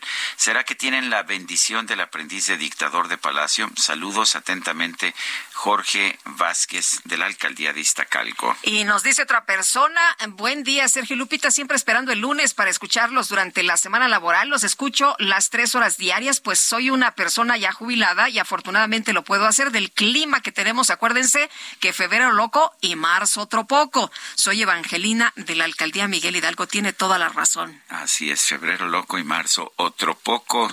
Y pues los protagonistas de este programa otro poquito más todavía. Son las ocho de la mañana con treinta y cinco minutos. Vámonos a las calles de la Ciudad de México. Gerardo Galicia, adelante.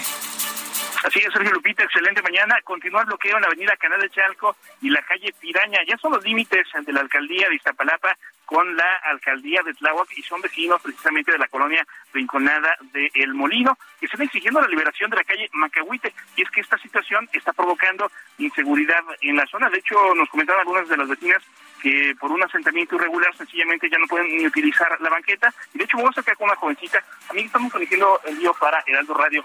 ¿Quieres? No me menciones tu nombre. Es una situación complicada. Prácticamente como ir a la escuela, corriendo, me mencionaba.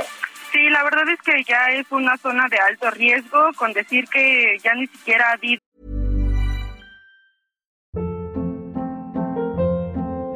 Hold up. What was that? Boring. No flavor. That was as bad as those leftovers you ate all week. Kiki Palmer here, and it's time to say hello to something fresh and guilt-free. Hello Fresh. Jazz up dinner with pecan-crusted chicken or garlic butter shrimp scampi. Now that's music to my mouth. Hello Fresh. Let's get this dinner party started. Discover all the delicious possibilities at hellofresh.com.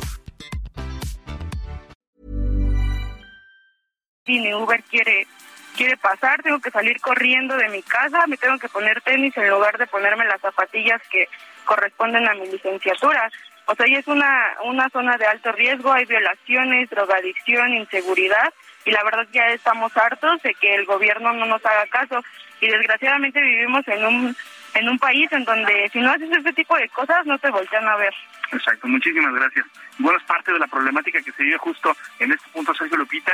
De momento no se ha llegado a ningún arreglo, así que va a continuar cerrada la circulación de la avenida Canal de Chalco y la calle Piraña. De preferencia que buscar vías alternas. En este caso, avenida Tláhuac puede funcionar como posible alternativa, pero la van a encontrar completamente saturada de vehículos. Y por lo pronto, el reporte. Bueno, pues uh, gracias, gracias por esta información, Gerardo. Castro. Bueno, el, uh, esta tarde James A. Robinson va a recibir el premio Daniel Cosío Villegas en Ciencias Sociales que otorga el Colegio de México a científicos que hayan contribuido al desarrollo, conocimiento y difusión de las ciencias sociales. James Robinson es economista, politólogo, director del Pearson Institute y profesor de la, de la Harry School of Public Policy de la Universidad de Chicago. Este premio Daniel Cosío Villegas ha sido recibido por científicos como Mario Molina, Pablo González Casanova, el Fondo de Cultura Económica como institución y bueno, y varios más. Esto se lleva a cabo el día de hoy. Vamos a conversar con, eh, con el profesor uh, James a Robinson y lo tenemos aquí en la línea telefónica. Vamos a conversar con él en inglés. Professor Robinson, first of all, congratulations and, and tell us about your work. Not everyone in Mexico knows what you've been doing. Could you tell us about your work that has uh, uh, that has been the reason why you have been awarded the Daniel Cosío Villegas Award? Le pregunto que nos diga acerca de su trabajo que ha llevado a que se le conceda el premio Daniel Cosío Villegas. Um, thank you. Um, well, I'm very pleased and honored to have been given the prize, obviously. My work has been about uh, long-run economic development, uh, comparative economic development, trying to explain why some countries have prospered economically while others have not. And a lot of that research has been done kind of within the Americas, and I think that's what uh, uh, that's it's that work that I've been recognized for primarily. Nos dice el profesor Robinson que su trabajo se ha concentrado en el desarrollo económico, explicar por qué algunos países se desarrollan, alcanzan mayor prosperidad y otros no lo hacen. Buena parte de su trabajo se ha realizado en el continente americano y esa es la razón, nos dice, por la que piensa que, está, eh, que, que ha recibido este premio. And what are the reasons? What, what, what are, why some countries actually develop and build prosperity and other countries remain in poverty forever. Y le pregunto, pues, ¿cuál es la razón por qué algunos países se desarrollan y otros se mantienen en la pobreza por siempre? I think I think if you look within the Americas, you know, you compare the economic success of North America to Latin America, for example.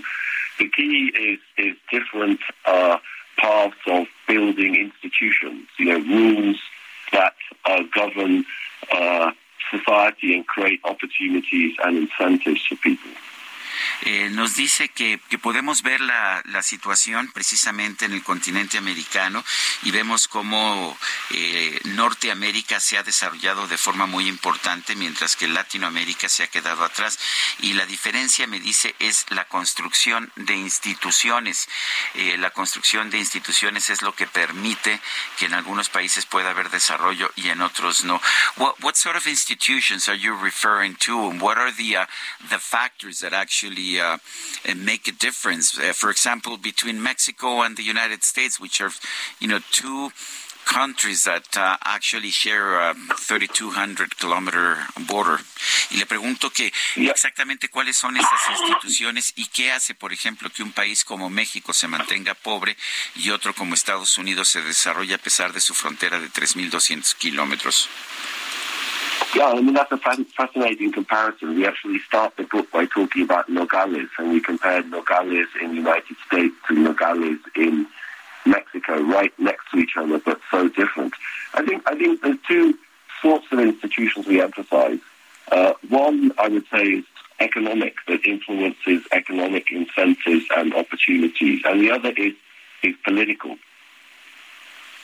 Eh, nos dice que, que, que, de hecho el libro, eh, que un libro publicado sobre este tema, un estudio publicado sobre este tema hace la comparación entre Nogales, Sonora y Nogales, Arizona y cómo pues una parte de estas dos poblaciones eh, tan intrínsecamente relacionadas es rica, la de, la de Estados Unidos y la otra es muy pobre, Nogales en, en México.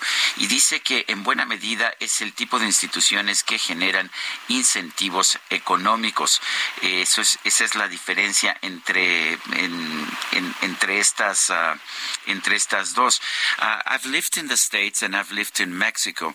And one of the differences that I found is that if you want to do something in the U.S., if you want to invest, it's relatively easy to do that. If you want to invest in Mexico, you spend uh, maybe weeks or months trying to fight bureaucracy. It does, is, is that the kind of institution that you're referring to? Le digo que yo he vivido en los Estados Unidos y he vivido en México he encontrado que si quieres hacer algo en Estados Unidos, vas, inviertes y no tienes problemas. Y en México tienes que pasarte eh, semanas o meses peleando en contra de los burócratas. Le pregunto que si este es el tipo de instituciones al que se refiere. I, think that's part of it. You know, in the economic sphere, we emphasize institutions that, you know, create secure property rights that encourage innovation, investment, saving, all the things that economists know make a country rich, but those economic institutions are really kind of, kind of forged by political institutions, by by how accountable the political system is, and by the capacity of the the state. You know, so at the start of the book, we we talk about why Bill Gates, for example, is so wealthy.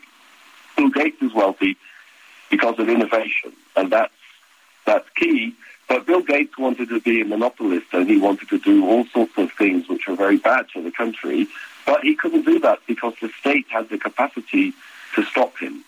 So, so it's you. Have, you need the you know you need economic institutions that foster innovation and economic dynamism, that stop monopolies.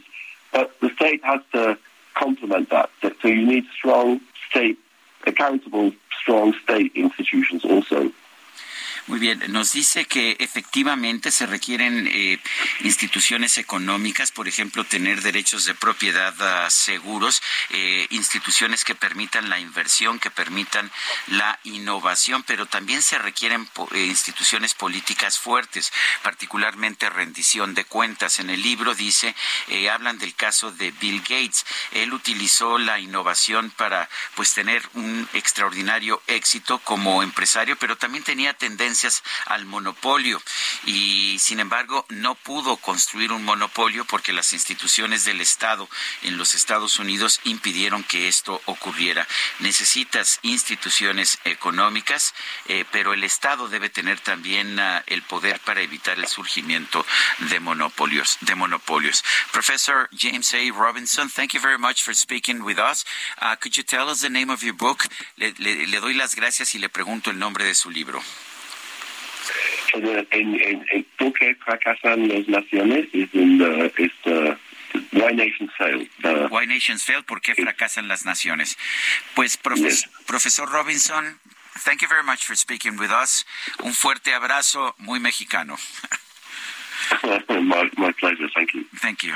Es el profesor Robinson. Eh, Why Nations Fail es un libro que ha tenido un gran éxito a nivel internacional y nos explica precisamente por qué fracasan algunas naciones como la nuestra y por qué otras naciones tienen tanto éxito como Estados Unidos.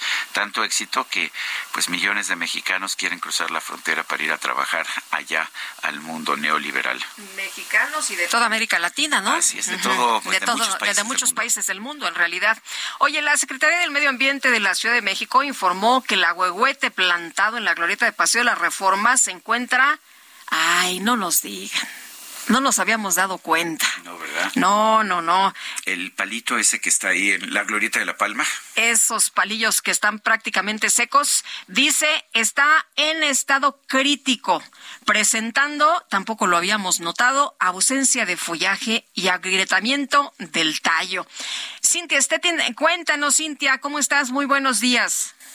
¿Qué tal? Muy buenos días a ustedes y al auditorio. Pues así como lo comentas, después de decir que el ahuehuete estaba en estado crítico, la secretaria del Medio Ambiente, Marina Robles, señaló que analizan dos escenarios posibles pues para el ahuehuete ahí ubicado en Paseo de la Reforma, que fue plantado el pasado 5 de junio del 2022. Esto pues tras retirar la icónica palma que murió consecuencia de de que fue invadida por hongos y la, y la secretaria del Medio Ambiente pues nos dice que una de las opciones es eh, retirar el ejemplar que está ahí en Paseo de la Reforma y llevarlo a uno de los tres viveros de la capital para su recuperación. Y la segunda, pues sería retirar este árbol y en su lugar plantar otro. Pero si les parece bien, escuchemos qué fue lo que dijo. Esa glorieta es particularmente compleja, ¿no? O sea, recibe mucho tránsito, eh, mucha intensidad en términos de uso público, ¿no? Es donde quienes vivimos en la ciudad y quienes no viven en la ciudad y que vienen a manifestarse, pues utilizan con todo su derecho estas zonas de la ciudad y siendo un ser vivo, pues se resienten todo ese tipo de cosas, ¿no? Cualquiera de nosotros parado ahí seguramente eh, viviríamos dificultades estando en esa glorieta. Te comento también que dijo pues que el destino de este árbol se definirá de ser posible esta misma semana o puede ser la próxima y es que dijo que están a la espera de que un grupo de expertos les den las mejores eh, recomendaciones para esta situación. Sin embargo, eh, se comprometió a que se tendrá toda la información correspondiente y que inclusive será la jefa de gobierno quien lo dé a conocer. Es hasta el momento la información que tenemos. Cintia, muchas gracias. Muy buenos días. Buenos días, seguimos pendientes. Oye, y no siempre el pueblo tiene la razón, ¿eh? Que decidan los que saben. Se acordarán ustedes que luego del retiro de La Palma, que se ubicó por más de 100 años ahí sobre Paseo de la Reforma, se abrió una consulta ciudadana para que el gobierno decidiera si se sembraba para que el gobierno, otra para que el pueblo bueno, para que el pueblo sabio, perdón, decidiera si se sembraba otra palmera o algún otro ejemplar.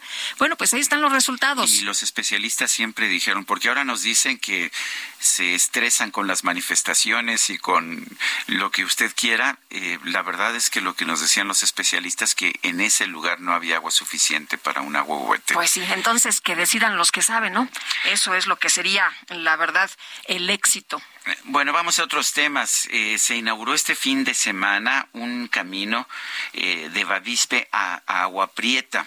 Este camino eh, dijo dijo el presidente López Obrador en un momento que era un homenaje a la familia Levarón que había sufrido, pues ya sabe usted esta esta matanza en esa zona hace hace un par de años.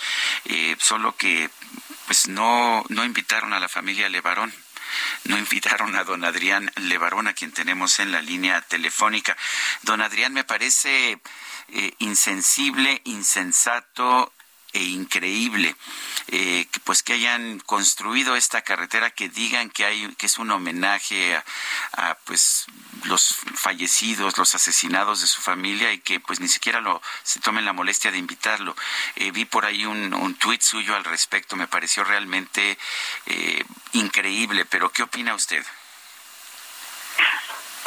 tal? Saludos, Sergio Lupita. Buenos días. Yo digo, ya se acabó la ya se acabó la pandemia, cuando me invitan al estudio. Ah, con mucho gusto. Largo y tendido otra vez. Así lo haremos. Ándale, pues. Claro.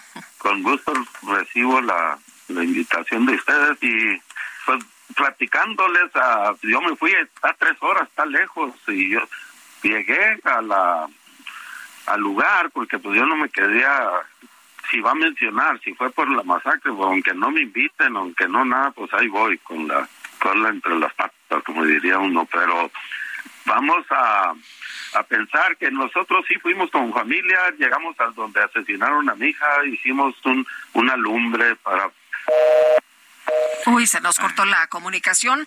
Estuvieron Adrián Levarón, estuvo también este su eh, uno de sus eh, de sus sobrinos em, y estuvieron esperando a ver si podían eh, acercarse al presidente López Obrador. Vamos a, a tratar de recuperar la comunicación y que nos cuente, ¿no? Para ellos qué significa precisamente esta inauguración del camino de Abavispe, Agua Prieta, que realizó el presidente allá en Sonora. Es un camino, tengo entendido, importante, es un camino necesario, eh, pero me parece que que sobre todo si el propio presidente hizo la declaración que era un homenaje a los miembros de la familia Levarón que habían sido asesinados, lo menos que puedes hacer es invitar a la familia Levarón, solo que quizás no los quisieron invitar porque sus posiciones eh, pues son críticas y, hay quien piensa que en este gobierno nadie debe tener posiciones críticas.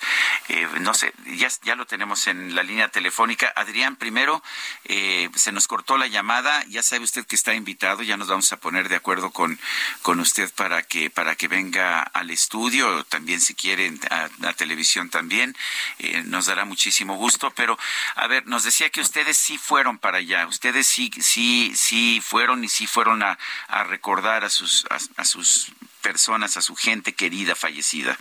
Por el lugar exacto donde que quemaron a mi hija y también este hicimos una una lumbre otra vez en, eh, en, representación y se elevó el humo para ver si lo alcanzaba el presidente, pero fue poco más lejos la reunión, fuimos al, al monumento y a la hora de una hora antes de que llegara, pues nos, nos metieron ahí a los corralitos, ¿no? Donde meten a la gente para que no se salga del, del carril. algo que me impactó fue que cuando llegamos y todo, y se, me, sentó la, la gente donde me iba a sentar y se acercaron muchos medios a quererme entrevistar y no los dejaron entrevistar.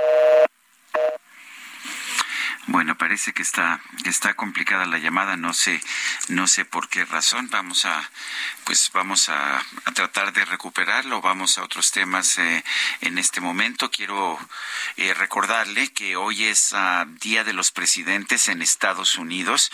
Eh, es una festividad. Hay una reducción en las actividades. Ah, bueno, de hecho es un día feriado. No hay actividades financieras en el mercado de los Estados Unidos. Esto afecta las actividades en nuestro país. Y el presidente Joe Biden aprovechó el feriado para echarse una escapadita a Ucrania.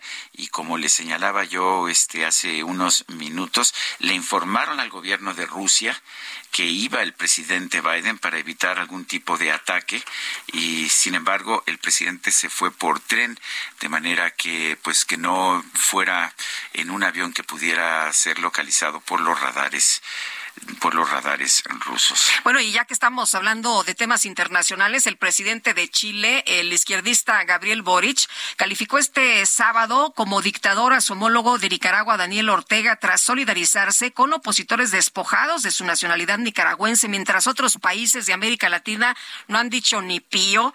El, eh, pues presidente de Chile, con todas sus letras, ha señalado como dictador a su homólogo de Nicaragua, Daniel Ortega. Un abrazo fraterno a Yoconda Ramírez, Sofía Carlos y a todos quienes Ortega ha pretendido despojarlos de su nacionalidad nicaragüense. Esto fue lo que escribió Boric en un Twitter. Menciona especialmente a los escritores Yoconda Belli y Sergio Ramírez, la activista feminista Sofía Montenegro y al periodista Carlos Fernando Chamorro Barrios.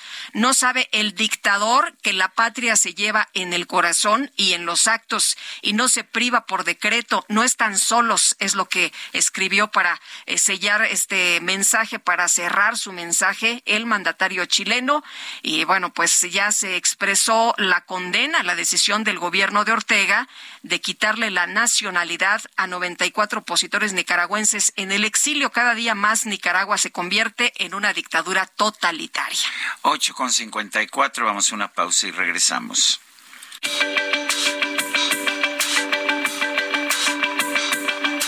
Sergio Sarmiento y Lupita Juárez quieren conocer tu opinión, tus comentarios o simplemente envía un saludo para ser más cálida esta mañana. Envía tus mensajes al WhatsApp 55 20 10 96 47.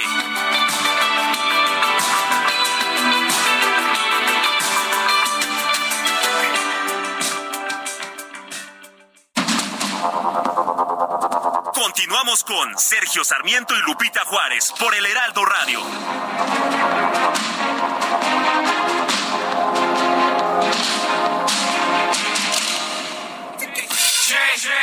Rainman is back with Little Miss Sunshine. Rihanna, where you at? You have my heart, and we'll never be worlds apart.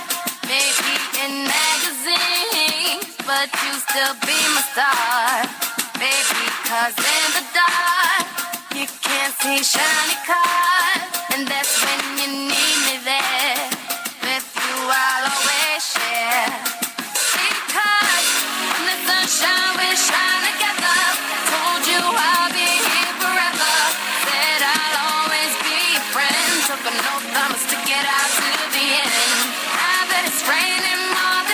La pediste tú, mi querida Guadalupe. Sí, efectivamente. ¿Tenías algún tipo de acuerdo con la producción? Eh, sí, sí, sí. Ah, me parece bien. Una lanilla. Una lanilla.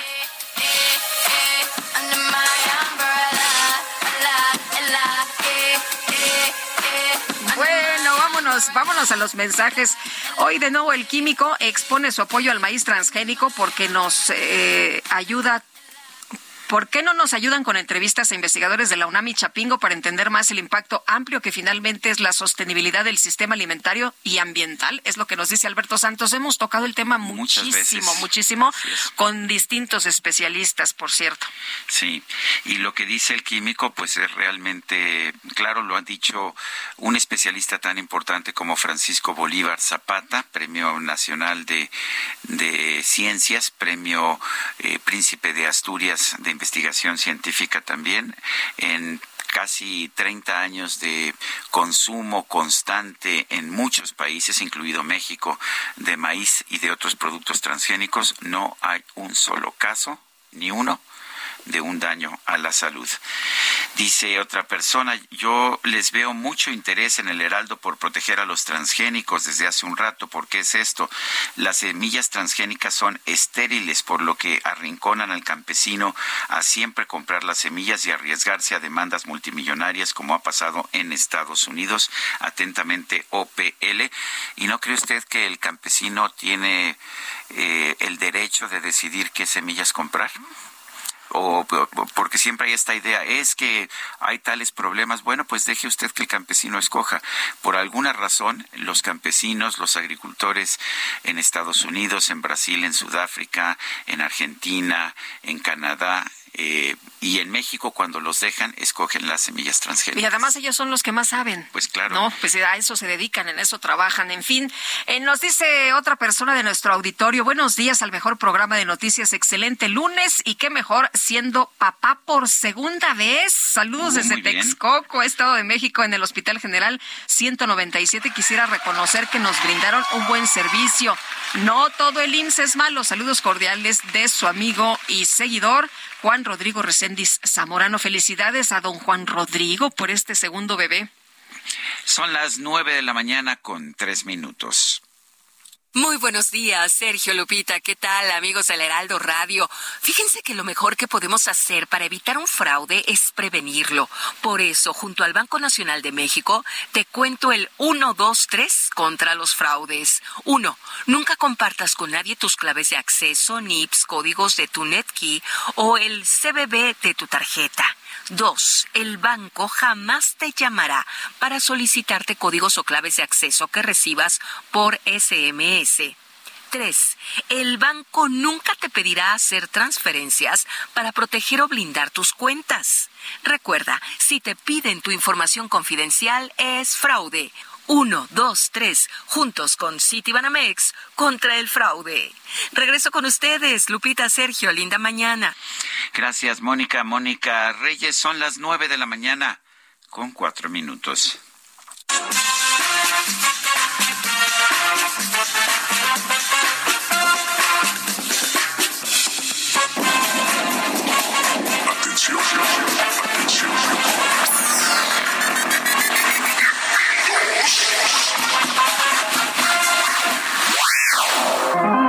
Micro deportiva, micro deportiva. Busco, busco un recipiente donde colocar el presente presente que traigo en la mano derecha con yo sé que sé que llama Buenos días, mi querido Julio Romero.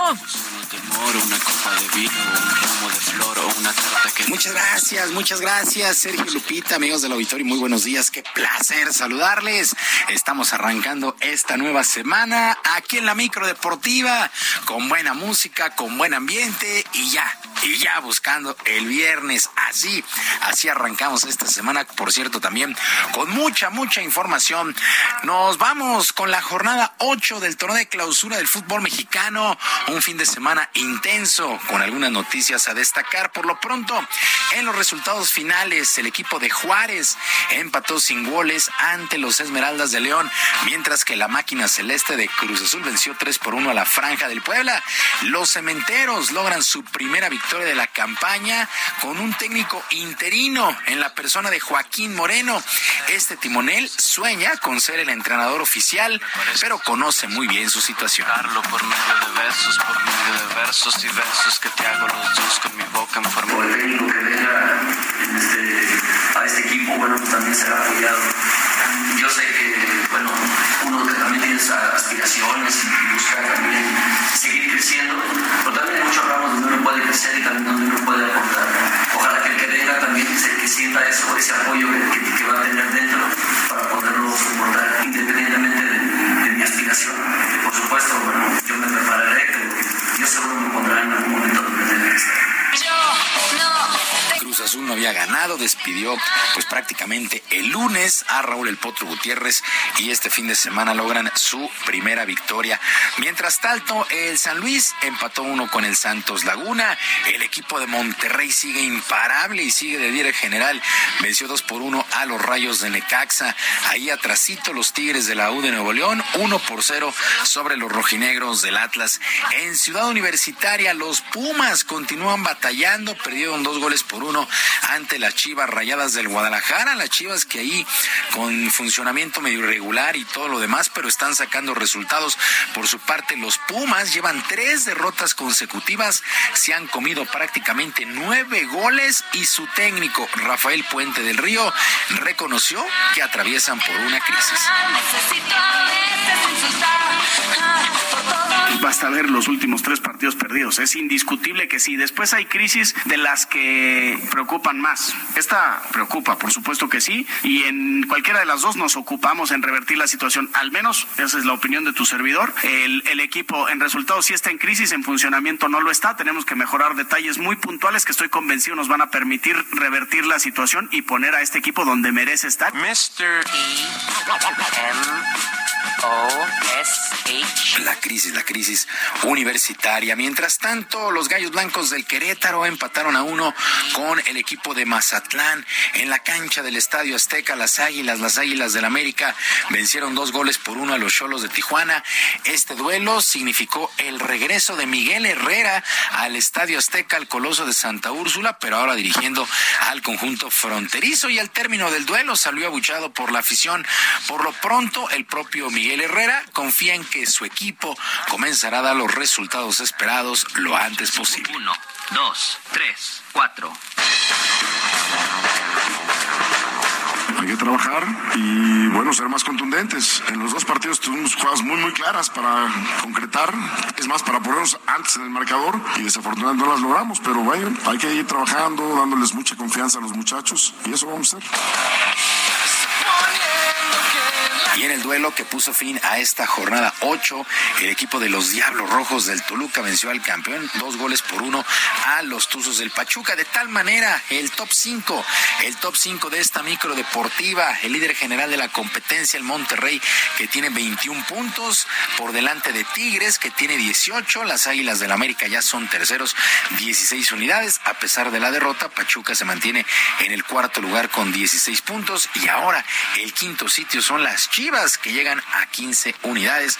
Así es que con algunos partidos pendientes, pero pues ya prácticamente se fueron ocho jornadas en el balompié nacional. Mientras tanto, actividad de la fecha 22 allá en España, en resultados que llamaron la atención. El equipo del Mallorca venció 4 por 2 al Villarreal. Este Mallorca del técnico Javier Aguirre que está teniendo una muy buena campaña. Mientras que el Betis, el Betis 2 por 1 sobre el Valladolid. En este duelo, el mexicano Andrés Guardado se quedó en la banca. El Real Madrid venció 2 por 0 a los Asuna. El Barcelona sigue de líder, 2 por 0 sobre el Cádiz. Y el Atlético de Madrid venció 1 por 0 al Atlético. El Barcelona, como les comento, es líder con 59 puntos por 51 que tiene el Real Madrid. La Real Sociedad muy atrás, con 43 unidades, ocupa el tercer lugar.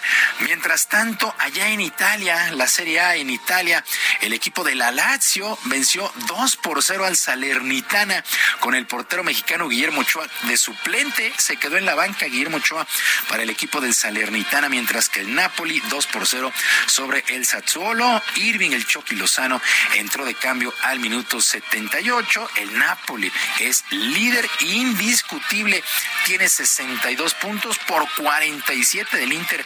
Así es que el equipo del Napoli también camina tranquilo en busca del escudeto. Así las cosas con el fútbol eh, todo este todo este fin de semana y del balompié saltamos al mundo del básquetbol porque el equipo Giannis Antetokounmpo venció 184 a 175 a la quinteta LeBron James en el clásico juego de las estrellas que prácticamente marca la mitad de la temporada en el baloncesto allá en la NBA en los Estados Unidos. Por cierto, toda la actividad de este fin de semana de las estrellas en Salt Lake City, en Utah, la casa del jazz. Por su parte, Jason Tatum eh, de los Celtics de Boston fue elegido el jugador más valioso en este encuentro. ¿Qué actuación tuvo Jason Tatum? 55 puntos y 10, de, 10 rebotes, dos dígitos para este jugador de los Celtics y merecidamente se lleva el título del jugador más valioso. Por su parte, Mac McCollum eh, de los 76 de Filadelfia ganó el famosísimo concurso de las clavadas, a pesar de que no saltó como favorito en esta competencia, ya que apenas mide un metro con 88 centímetros, una estatura pues algo baja para lo que es esta liga que tiene un promedio de dos metros, dos metros dos, pues este McCollum con 1.88 ganó este famoso concurso de las clavadas, que la verdad es que regresó, regresó muy atractivo. En los últimos años no había estado tan, tan espectacular, pero este McCollum le puso, le puso sabor a este concurso de las clavadas. La verdad es que estuvo, estuvo bueno, estuvo bueno el fin de semana de las estrellas allá en, en Utah, la casa del jazz, y pues gana, gana este equipo de Giannis Antetokounmpo. Muchos tiros de tres, muchas jugadas espectaculares, muchas combinaciones importantes. Muchos de los jugadores estrellas de la NBA pues no, no participaron o jugaron muy poco. Eso sucede también eh, de manera regular. Cuidan pues lo que es el cierre de la campaña o la segunda mitad. Bueno, también este fin de semana se dio a conocer la clase 2023, los que ingresan al Salón de la Fama del Béisbol Mexicano allá en Monterrey, en la ciudad de Monterrey. Los elegidos en esta, en esta clase 2023 son en la categoría de jugadores del béisbol mexicano, Luis Arredondo, Roberto Vizcarra, Javier Robles y Noé Muñoz, verdaderos ídolos de la pelota de nuestro país. Como managers fue elegido el sargento Tomás Herrera, quien dirigiera a los Diablos Rojos cuando nacieron los Diablos Rojos. En la categoría de veteranos, Alejo Ahumada y Jesús Moreno. En el tema de directivos, el elegido fue Alfredo Harp Elú, dueño de los Diablos Rojos y de los Guerreros de Oaxaca. Este era un strike cantadísimo, el de don Alfredo Harpelú. Y en la categoría de mexicanos en grandes ligas, el elegido fue Juan Gabriel Castro. Esto viene de un joven que empezó allá en los Mochis, Sinaloa, con un sueño, Toño, de, jugar béisbol en, grandes ligas en algún momento y que poco a poco se fueron dando las cosas y, ahora con este reconocimiento pues siento, pues, me siento muy contento y muy emocionado el, el que se el que se valore, ¿no? El, que se vea la carrera de, de, nosotros como, como jugadores, como beisbolistas y para mí es un, es un gran honor, es un gran honor pertenecer al recinto Salón de la Fama.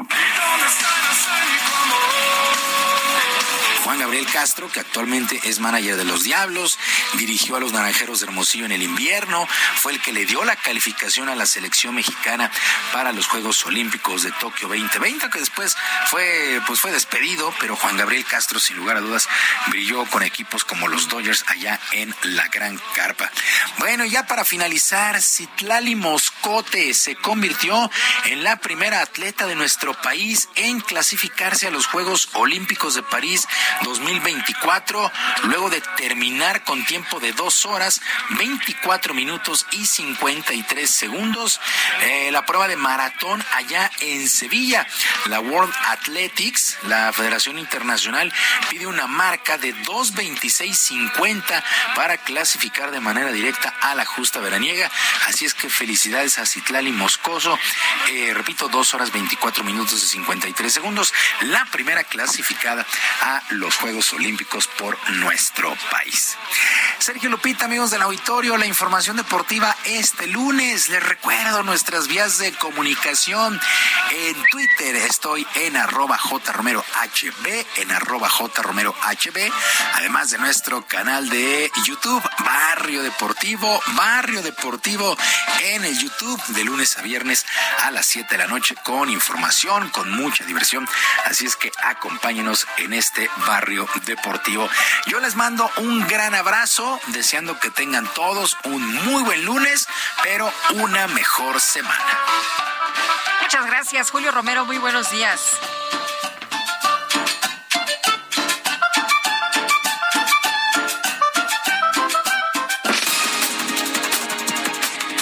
Vamos a un resumen de la información. El presidente Andrés Manuel López Obrador denunció que sus adversarios llevan a cabo una campaña de desprestigio en contra de todos los proyectos de infraestructura de su gobierno. Pues es parte de la oposición. Ellos representan al bloque conservador del país, a los que saquearon a México.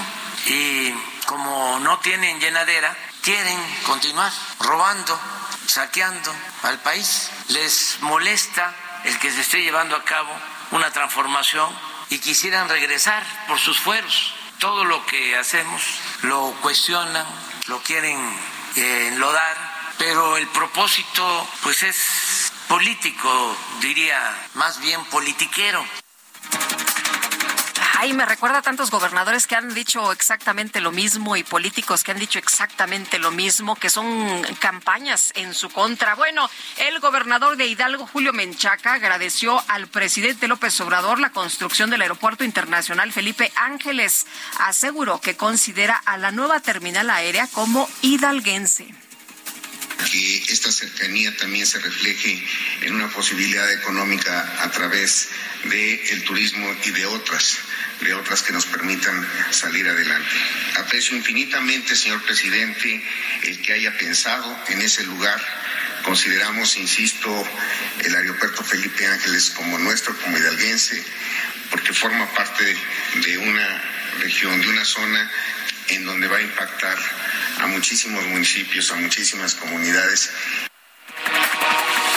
el expresidente de México, Felipe Calderón, publicó una propuesta para impulsar la resurrección de la oposición a fin de evitar la caída de México en una dictadura populista del siglo XXI.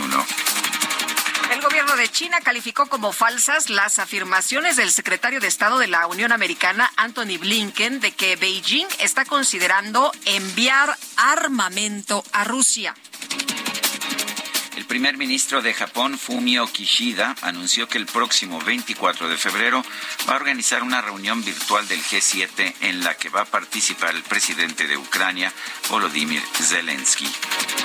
Y el régimen talibán en Afganistán ordenó detener la venta de anticonceptivos en las ciudades de Kabul y Mazar y Sharif al considerar que forman parte de una conspiración occidental para controlar a la población musulmana.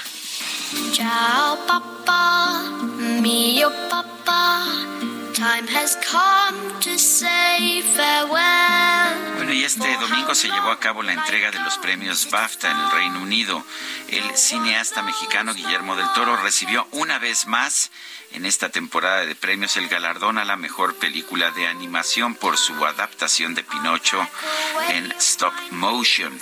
En su mensaje de agradecimiento del Toro aseguró que la animación no es solo para niños, es un medio de arte para todos. Uh,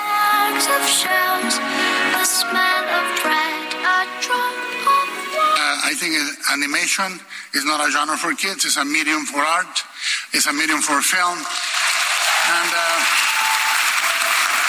I just think uh, animation should stay in the conversation. Thank you very much.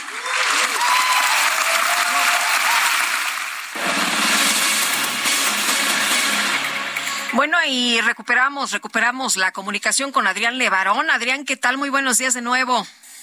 ¿Qué tal, Lupita? Sí, aquí disculpa, pero aquí se... Se, nos corta, ¿verdad? Estamos, sí. aquí sí. estamos, bueno, nos decías que te querían entrevistar eh, varios medios de comunicación, pero que no se los permitieron.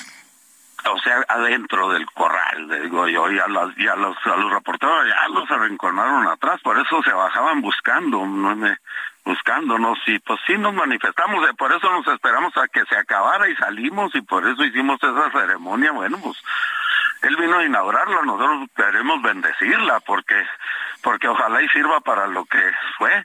Pero sí me tocó uh, de estirar la mano y pedirle al presidente que se arrimara y decirlo, el, la, pues, le dije en la primera oportunidad me gustaría visitarlo porque por, porque hay muchas cosas que a mí me gustaría tocar con él, ¿verdad? Y este pero yo pensé que nos iban a invitar a algo un poco más privado o algo así, pero de ahí este, este camino de Bavispe, eh, eh, eh, este camino, ¿ustedes creen, o sea, si era, si era necesario?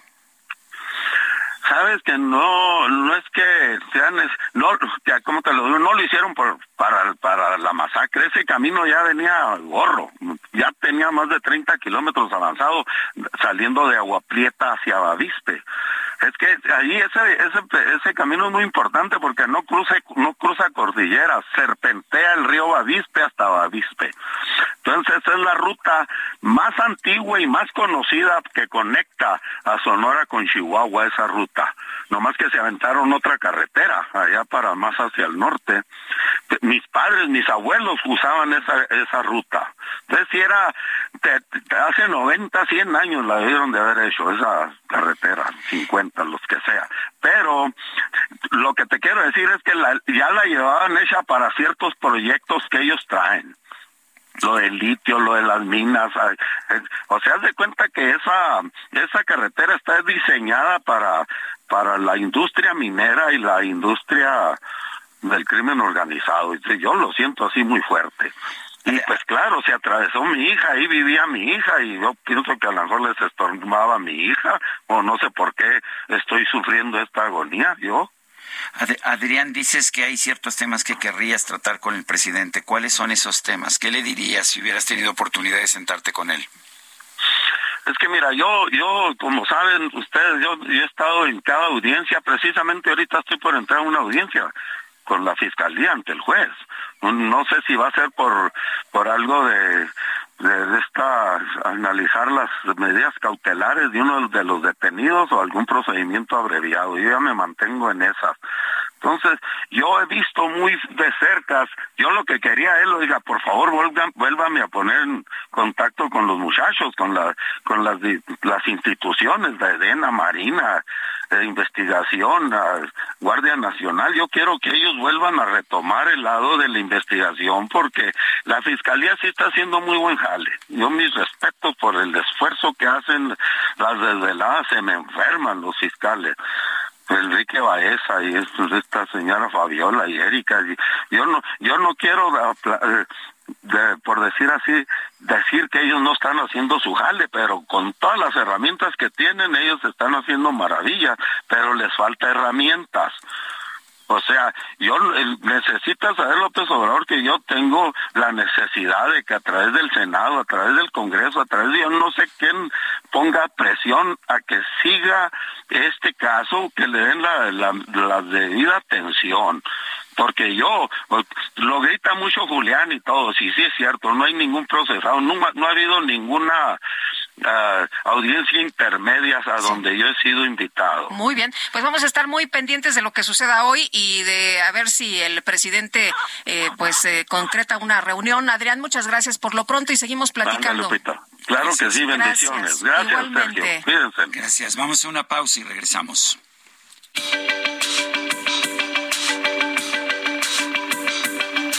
Sergio Sarmiento y Lupita Juárez quieren conocer tu opinión, tus comentarios o simplemente envía un saludo para ser más cálida esta mañana. Envía tus mensajes al WhatsApp 55 20 10 96 47.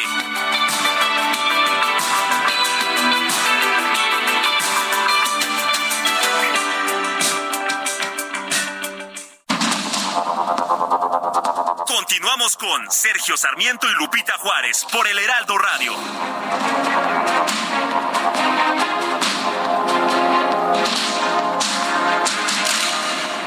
Gastrolab, historia, recetas, materia prima y un sinfín de cosas que a todos nos interesan.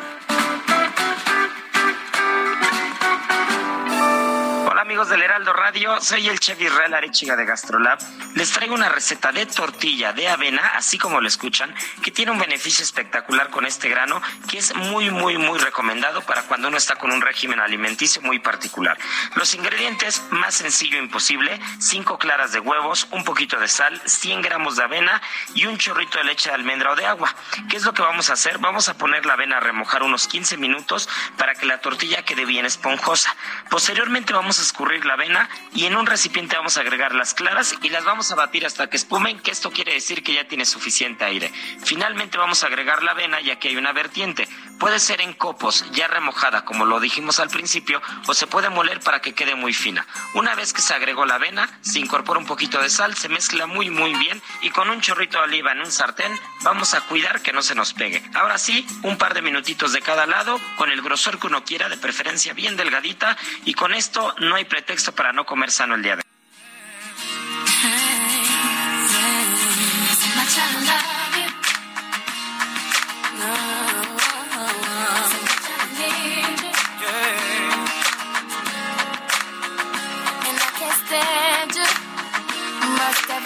you do make me wanna smile.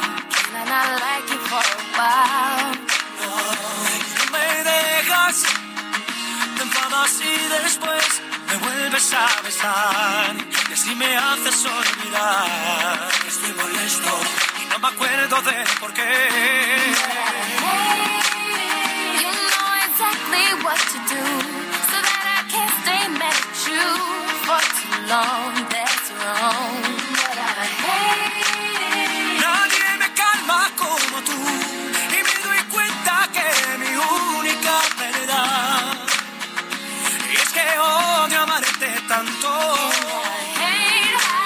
Pues esta canción que interpreta Rihanna junto con David Bisbal se llama Hate That I Love You. Odio amarte. Pues sí, odio amarte, pero qué tal que te amo de todas formas, ¿no? ¿Cómo la ves, Lupita? Así eh, suele suceder. Suele suceder, ¿verdad? Bueno, hate that I love you. Am- eh, perdón, odio amarte, pero bueno, así es esto de la vida. Estamos escuchando a Rihanna, hoy cumple 35 años.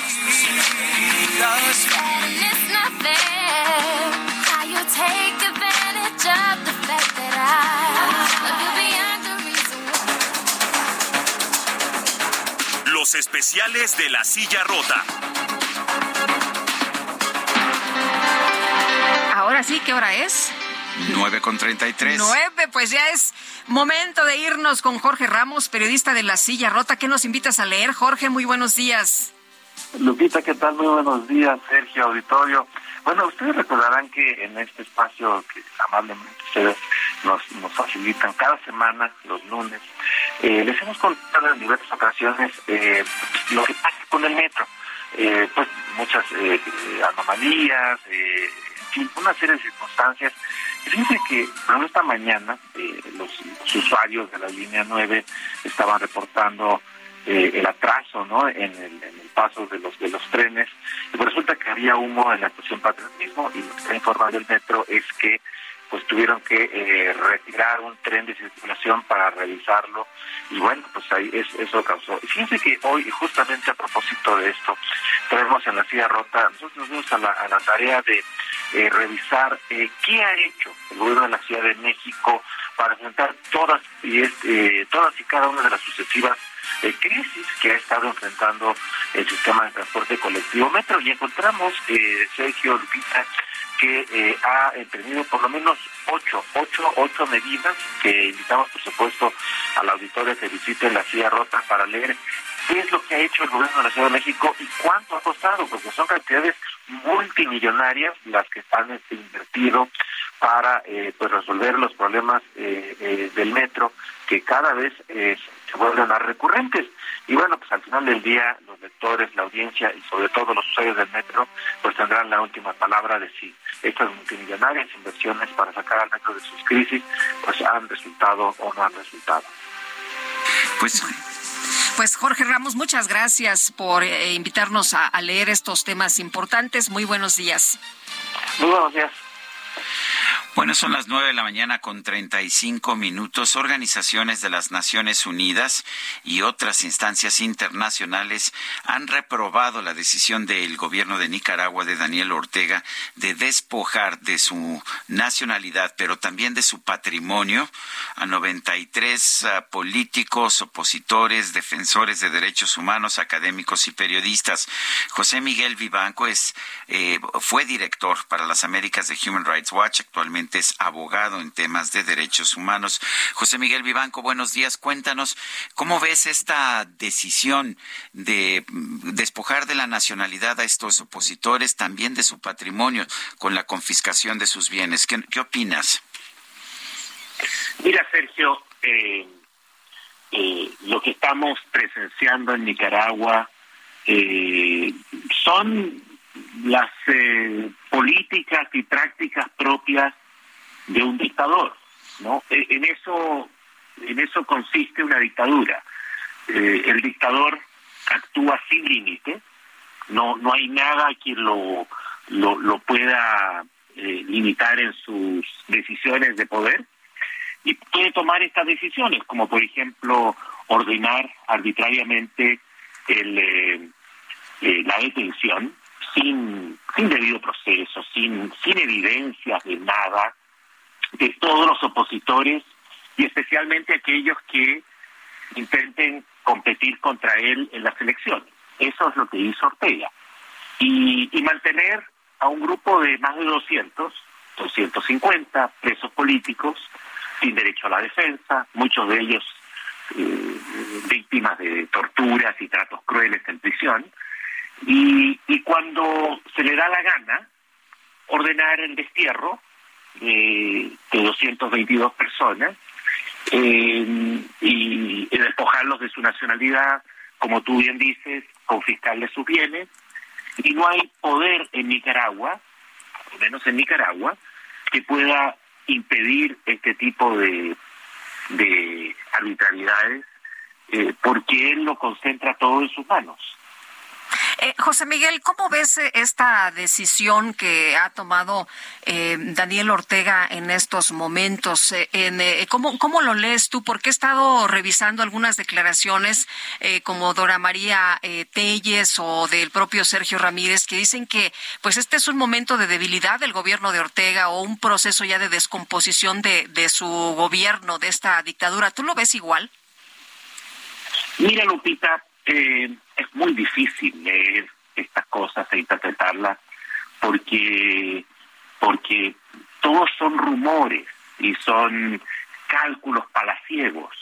Eh, yo, la verdad, me inscribo en otra tesis. Eh, y, y, y digo tesis porque no tengo evidencias al respecto. Creo que todo proviene, eh, a lo menos de uno de sus hijos, Laureano Ortega, que es eh, el más cosmopolita, que le gusta vivir una vida de lujos en, en Italia, eh, que le gusta la ópera, ¿no? Y, y canta ópera, y que probablemente está desesperado por las sanciones, eh, tanto europeas como americanas, contra su familia, que le impiden tener una, vi una vida, entre comillas, normal, gozando de sus, de sus, de su fortuna personal en Europa.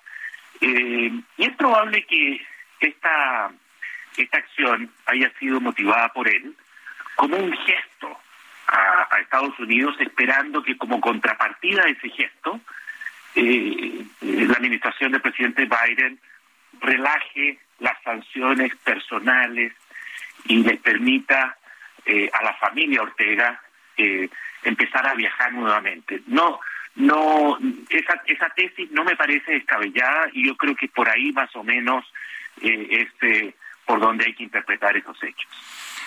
Eh, José Miguel, ¿cómo ves la posición de los distintos gobiernos de América Latina? Vimos una condena enérgica de, del presidente de Chile, Miguel Boric. Eh, vemos una, pues un silencio apabullante, digo yo, aquí en México, del presidente de México, Andrés Manuel López Obrador.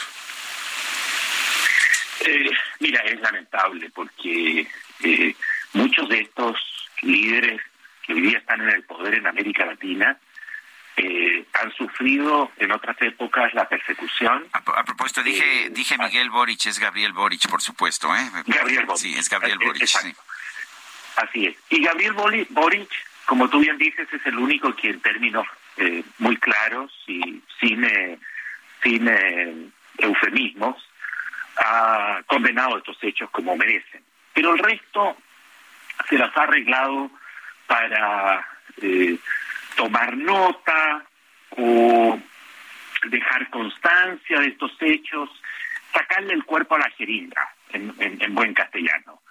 Y, y, y qué peor que la actitud del presidente Andrés Manuel López Obrador, que, que tiene una, una interpretación súper selectiva del principio de no intervención, porque sí está dispuesta a, digamos, a, emitir comentarios eh, críticos y muy duros, por ejemplo, eh, con el actual gobierno de Perú, y, y, presentar al, al, al presidente Castillo, el que intentó un golpe de Estado en Perú, felizmente frustrado, como una víctima y pronunciarse abiertamente sobre esos hechos, ya lo hizo en el pasado sobre Bolivia, pero en este caso eh, se acuerda convenientemente, oportunamente, del principio eh, este eh, de una intervención y guarda un silencio que realmente es, eh, es lamentable, es escandaloso, porque en la práctica ah, ese silencio es casi como darle una, una un piso de legitimidad a este tipo de, de arbitrariedades que son propias de otras épocas, Sergio, no del siglo XXI. Y José Miguel ha llamado la atención eh, cómo eh, pues se ha referido Boric, como tú decías, no de manera contundente y con todas sus letras, el dictador Daniel Ortega. Eso está muy bien, pero parece casi como una una voz en el desierto de América Latina. En gran medida, eh, Sergio y Lupita, seguimos lamentando estos hechos en América Latina porque porque no hay liderazgos fuertes comprometidos con los valores democráticos, los derechos humanos. Eh, esos liderazgos y esos pronunciamientos fuertes provienen usualmente de Estados Unidos, de Canadá, de Europa, pero eso no es suficiente, no alcanza. La única manera de frenar este tipo de conductas es cuando tus pares, es decir, los propios líderes eh, democráticos latinoamericanos están dispuestos masivamente, contundentemente a, denunciar este tipo de conductas. Mientras eso no, no ocurra y todo, todos miren en una dirección distinta y traten de evitar eh, este tipo de pronunciamientos, creo que se van a seguir produciendo deterioros eh, en el ámbito democrático y derechos humanos en América Latina. José Miguel Vivanco, eh, abogado en materia de derechos humanos, ex director para las Américas de Human Rights Watch. Gracias por conversar con nosotros. Al contrario, un placer estar con ustedes. Muy buenos días. Buenos días. 9 con 44. Hoy, de pronto vuelves a llamar. Dices mi vida, ¿cómo estás? Que no me puedes olvidar. ¿Crees? sigo siendo la de ayer, la tonta que te va a creer. Olvídalo, yo ya cambié. Fuiste el amor más grande y lo con nosotros aquí en la cabina Fela Domínguez, a quien saludamos con mucho gusto. Se va a presentar en el Lunario el próximo 2 de marzo. ¿Cómo estás? Bienvenida. Hola, ¿qué tal? Buenos días. Muy feliz de estar aquí en este programa. Oye, ¿qué nos estás cantando? ¿Qué estamos escuchando para que sepan nuestros amigos del auditorio? Es una de las canciones de mi disco que se llama Con Todo y Caos, un disco inédito con 10 canciones. Creo que es importante hoy en día mencionar que un artista nuevo pueda sacar un disco completo y esta canción se llama Vete. Es un disco eh, coautoría mía, entonces prácticamente todos los temas están eh, escritos por mí con otros artistas y compositores. Y tengo la fortuna y la bendición de presentarme este 2 de marzo en el Lunario presentando el disco. Ya hicimos un Metropolitan en septiembre, entonces prácticamente es como una extensión de ese show, eh, simple y sencillamente por la necesidad de presentarme con el público y que mejor que en el Lunario. Eh, me ha tocado verte en distintas ocasiones en lugares muy distintos, puede ser, no sea un musical, puede ser un festival de jazz. Eh, eh, eh, me, asombra la versatilidad de, con la que asumes la música, con la que interpretas. Cuéntanos un poco de tu historia y cómo llegas a este momento con un disco con canciones tuyas. Wow, pues sí, justamente vengo yo de un hogar musical. Mi papá es baterista, mi mamá es cantante. Por parte de mi papá, mi abuelo era cantante de salsa Entonces hay un legado muy, muy grande musical. Y yo empecé prácticamente en casa cantando, doblando. Y yo empecé con la Big Band Jazz de México. Ahí es cuando yo empecé y me introduje a la parte del jazz y justo me presenté por primera vez en el Lunario con, con la Big One Jazz de México. Y seguramente te, te vi ahí uno de esos días de agosto de, en, algún momento. Ajá, justo nos presentamos siempre, en, la temporada de agosto, justamente. Después el teatro se cruza en mi vida de una manera preciosa. Yo estaba caminando por la Expo Soundcheck de música, siempre iba a ver qué encontraba, a ver qué amigos veía, conciertos, y me encuentro una persona y me dice, oye, das el perfil para Nala del Rey León, ¿no quieres audicionar? Audiciono, se vienen seis meses de audición, me quedo con el papel de Nala y ahí empieza mi, mi viaje por, por el teatro musical que prácticamente duré seis años sin interrupciones de hacer teatro musical. Me fui a Madrid a protagonizar El Guardaespaldas, eh, que es un musical de Whitney Houston. Regresé, entonces, e hice José el Soñador aquí, que fue el último musical que tuve la oportunidad de protagonizar. Fela, ¿qué significa regresar al lunario y estar cerca de la gente? No, no en estas eh, producciones tan grandes, sino eh, así cerquita. Justo, eso tiene el lunario. No lo pudiste expresar mejor. Creo que de todos los foros y lugares para cantar, el lunario tiene una calidez por lo mismo que el público lo tiene súper cerca. Entonces te permite como artista tener una intimidad con tu público muy bonita. Ya tuve la oportunidad de presentarme ahí, pero nunca con mi disco. Entonces va a ser algo completamente nuevo porque al final de eso se trata. Estás cantando algo que a ti te hace sentir vulnerable y un disco con el cual la gente conectó. Entonces tener la oportunidad de presentarme en ese mismo lugar con mi disco ahora es un gran reto la experiencia del Metropolitan, ¿cómo estuvo? Porque el Metropolitan a mí me gusta mucho en lo personal, es un auditorio, es un, es un ex cine. Ajá, este, Me gusta, me gusta mucho cómo te sentiste y qué interpretaste. ¿Ya este mismo disco? Fue el mismo disco, eh, tuve invitados eh, especiales fue algo para mí muy retador porque nunca me había presentado en un lugar tan grande. El Metropolitan pues es un prácticamente un lugar en el cual todos los artistas queremos pisar.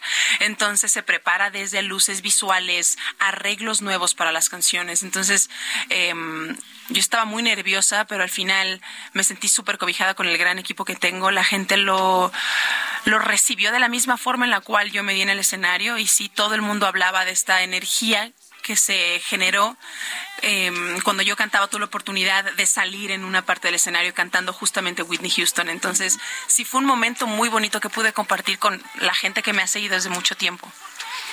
Muy bien. Oye, entonces te vamos a ver el próximo 2 de marzo. Así para que se apunten la fecha. 2 de marzo, los boletos están a la venta ya en Ticketmaster o en las taquillas del Auditorio Nacional Lunario.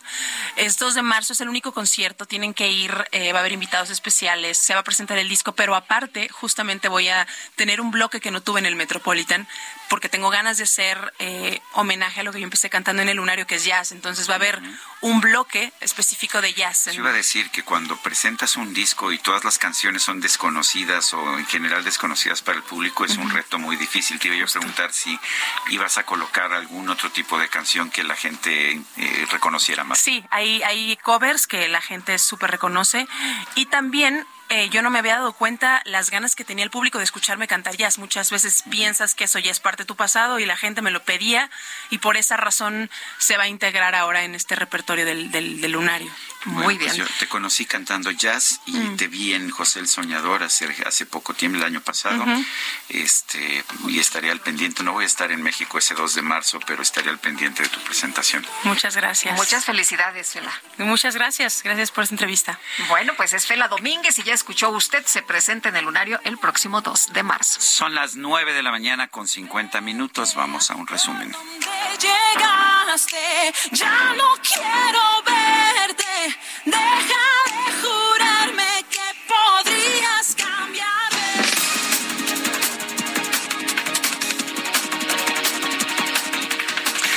presidente Andrés Manuel López Obrador consideró que las personas que convocaron a la marcha del próximo domingo en defensa del INE están buscando un pretexto para enfrentar a su gobierno.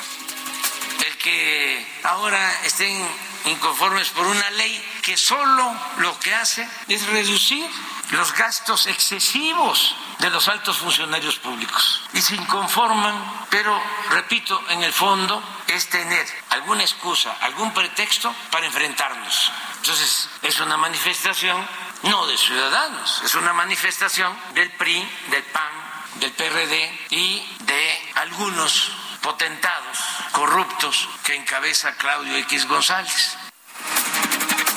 Por su parte, la jefa de gobierno, Claudia Sheinbaum, informó que la rehabilitación de la Terminal 2 del Aeropuerto Internacional de la Ciudad de México ya tiene un avance del 27%. La superficie de intervención, 52.290 metros cuadrados, y vamos en un avance real del 27%, se terminará en junio del 2023. La terminal no se suspende, eh, sigue funcionando y se está trabajando en el subsuelo.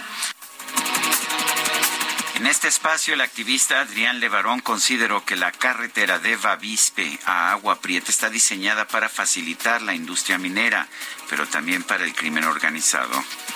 Lo que te quiero decir es que ya la llevaban hecha para ciertos proyectos que ellos traen lo del litio, lo de las minas, o sea, haz de cuenta que esa esa carretera está diseñada para para la industria minera y la industria del crimen organizado. Yo lo siento así muy fuerte. El presidente de los Estados Unidos, Joe Biden, concluyó esta mañana su visita a Ucrania. Sostuvo un encuentro con el mandatario de ese país, Volodymyr Zelensky, en el que anunció un nuevo paquete de ayuda militar por 500 millones de dólares. El gobierno de China publicó un informe en el que acusa a Estados Unidos de usar múltiples métodos para mantener su supremacía mundial. Considera que esto es un riesgo a nivel global. Y la Unión Europea anunció su quinto paquete de medidas restrictivas contra funcionarios e instituciones de Irán por su responsabilidad en la represión contra las protestas registradas en ese país durante los últimos meses. Fue mi error, mi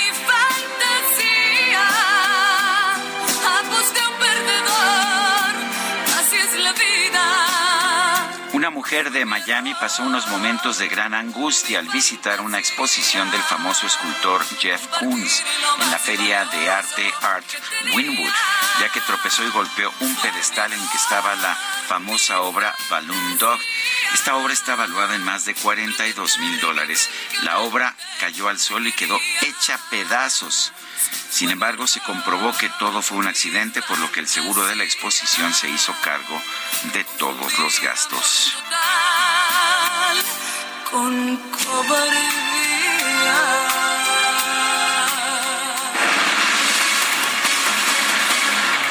Afortunadamente tenía seguro esta obra de Kunz, que por cierto se presentó aquí en México, ¿eh? ¿Así? Sensacional, sí. Bueno, pues son las 9 de la mañana con 53 minutos. ¿Qué crees? Se nos acabó el tiempo. Pues vámonos entonces, que la pasen todos muy bien, disfruten este día y nos escuchamos mañana, que ya será martes. Bueno, pues hasta mañana. Gracias de todo corazón. Nobody touch me in a text me in a crisis. I believed all of your dreams are duration. You took my heart, all my keys, and my patience. You took my heart, I must leave a decoration. You mistaken my love, I brought for you for foundation. All that I wanted from you was to give me something that I never had, something that you never seen, something that you never been. Mm-hmm.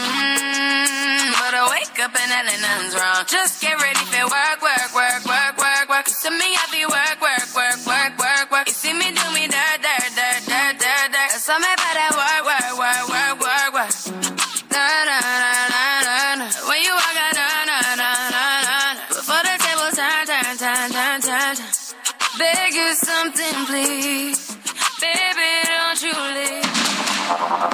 Heraldo Media Group presentó Sergio Sarmiento y Lupita Juárez.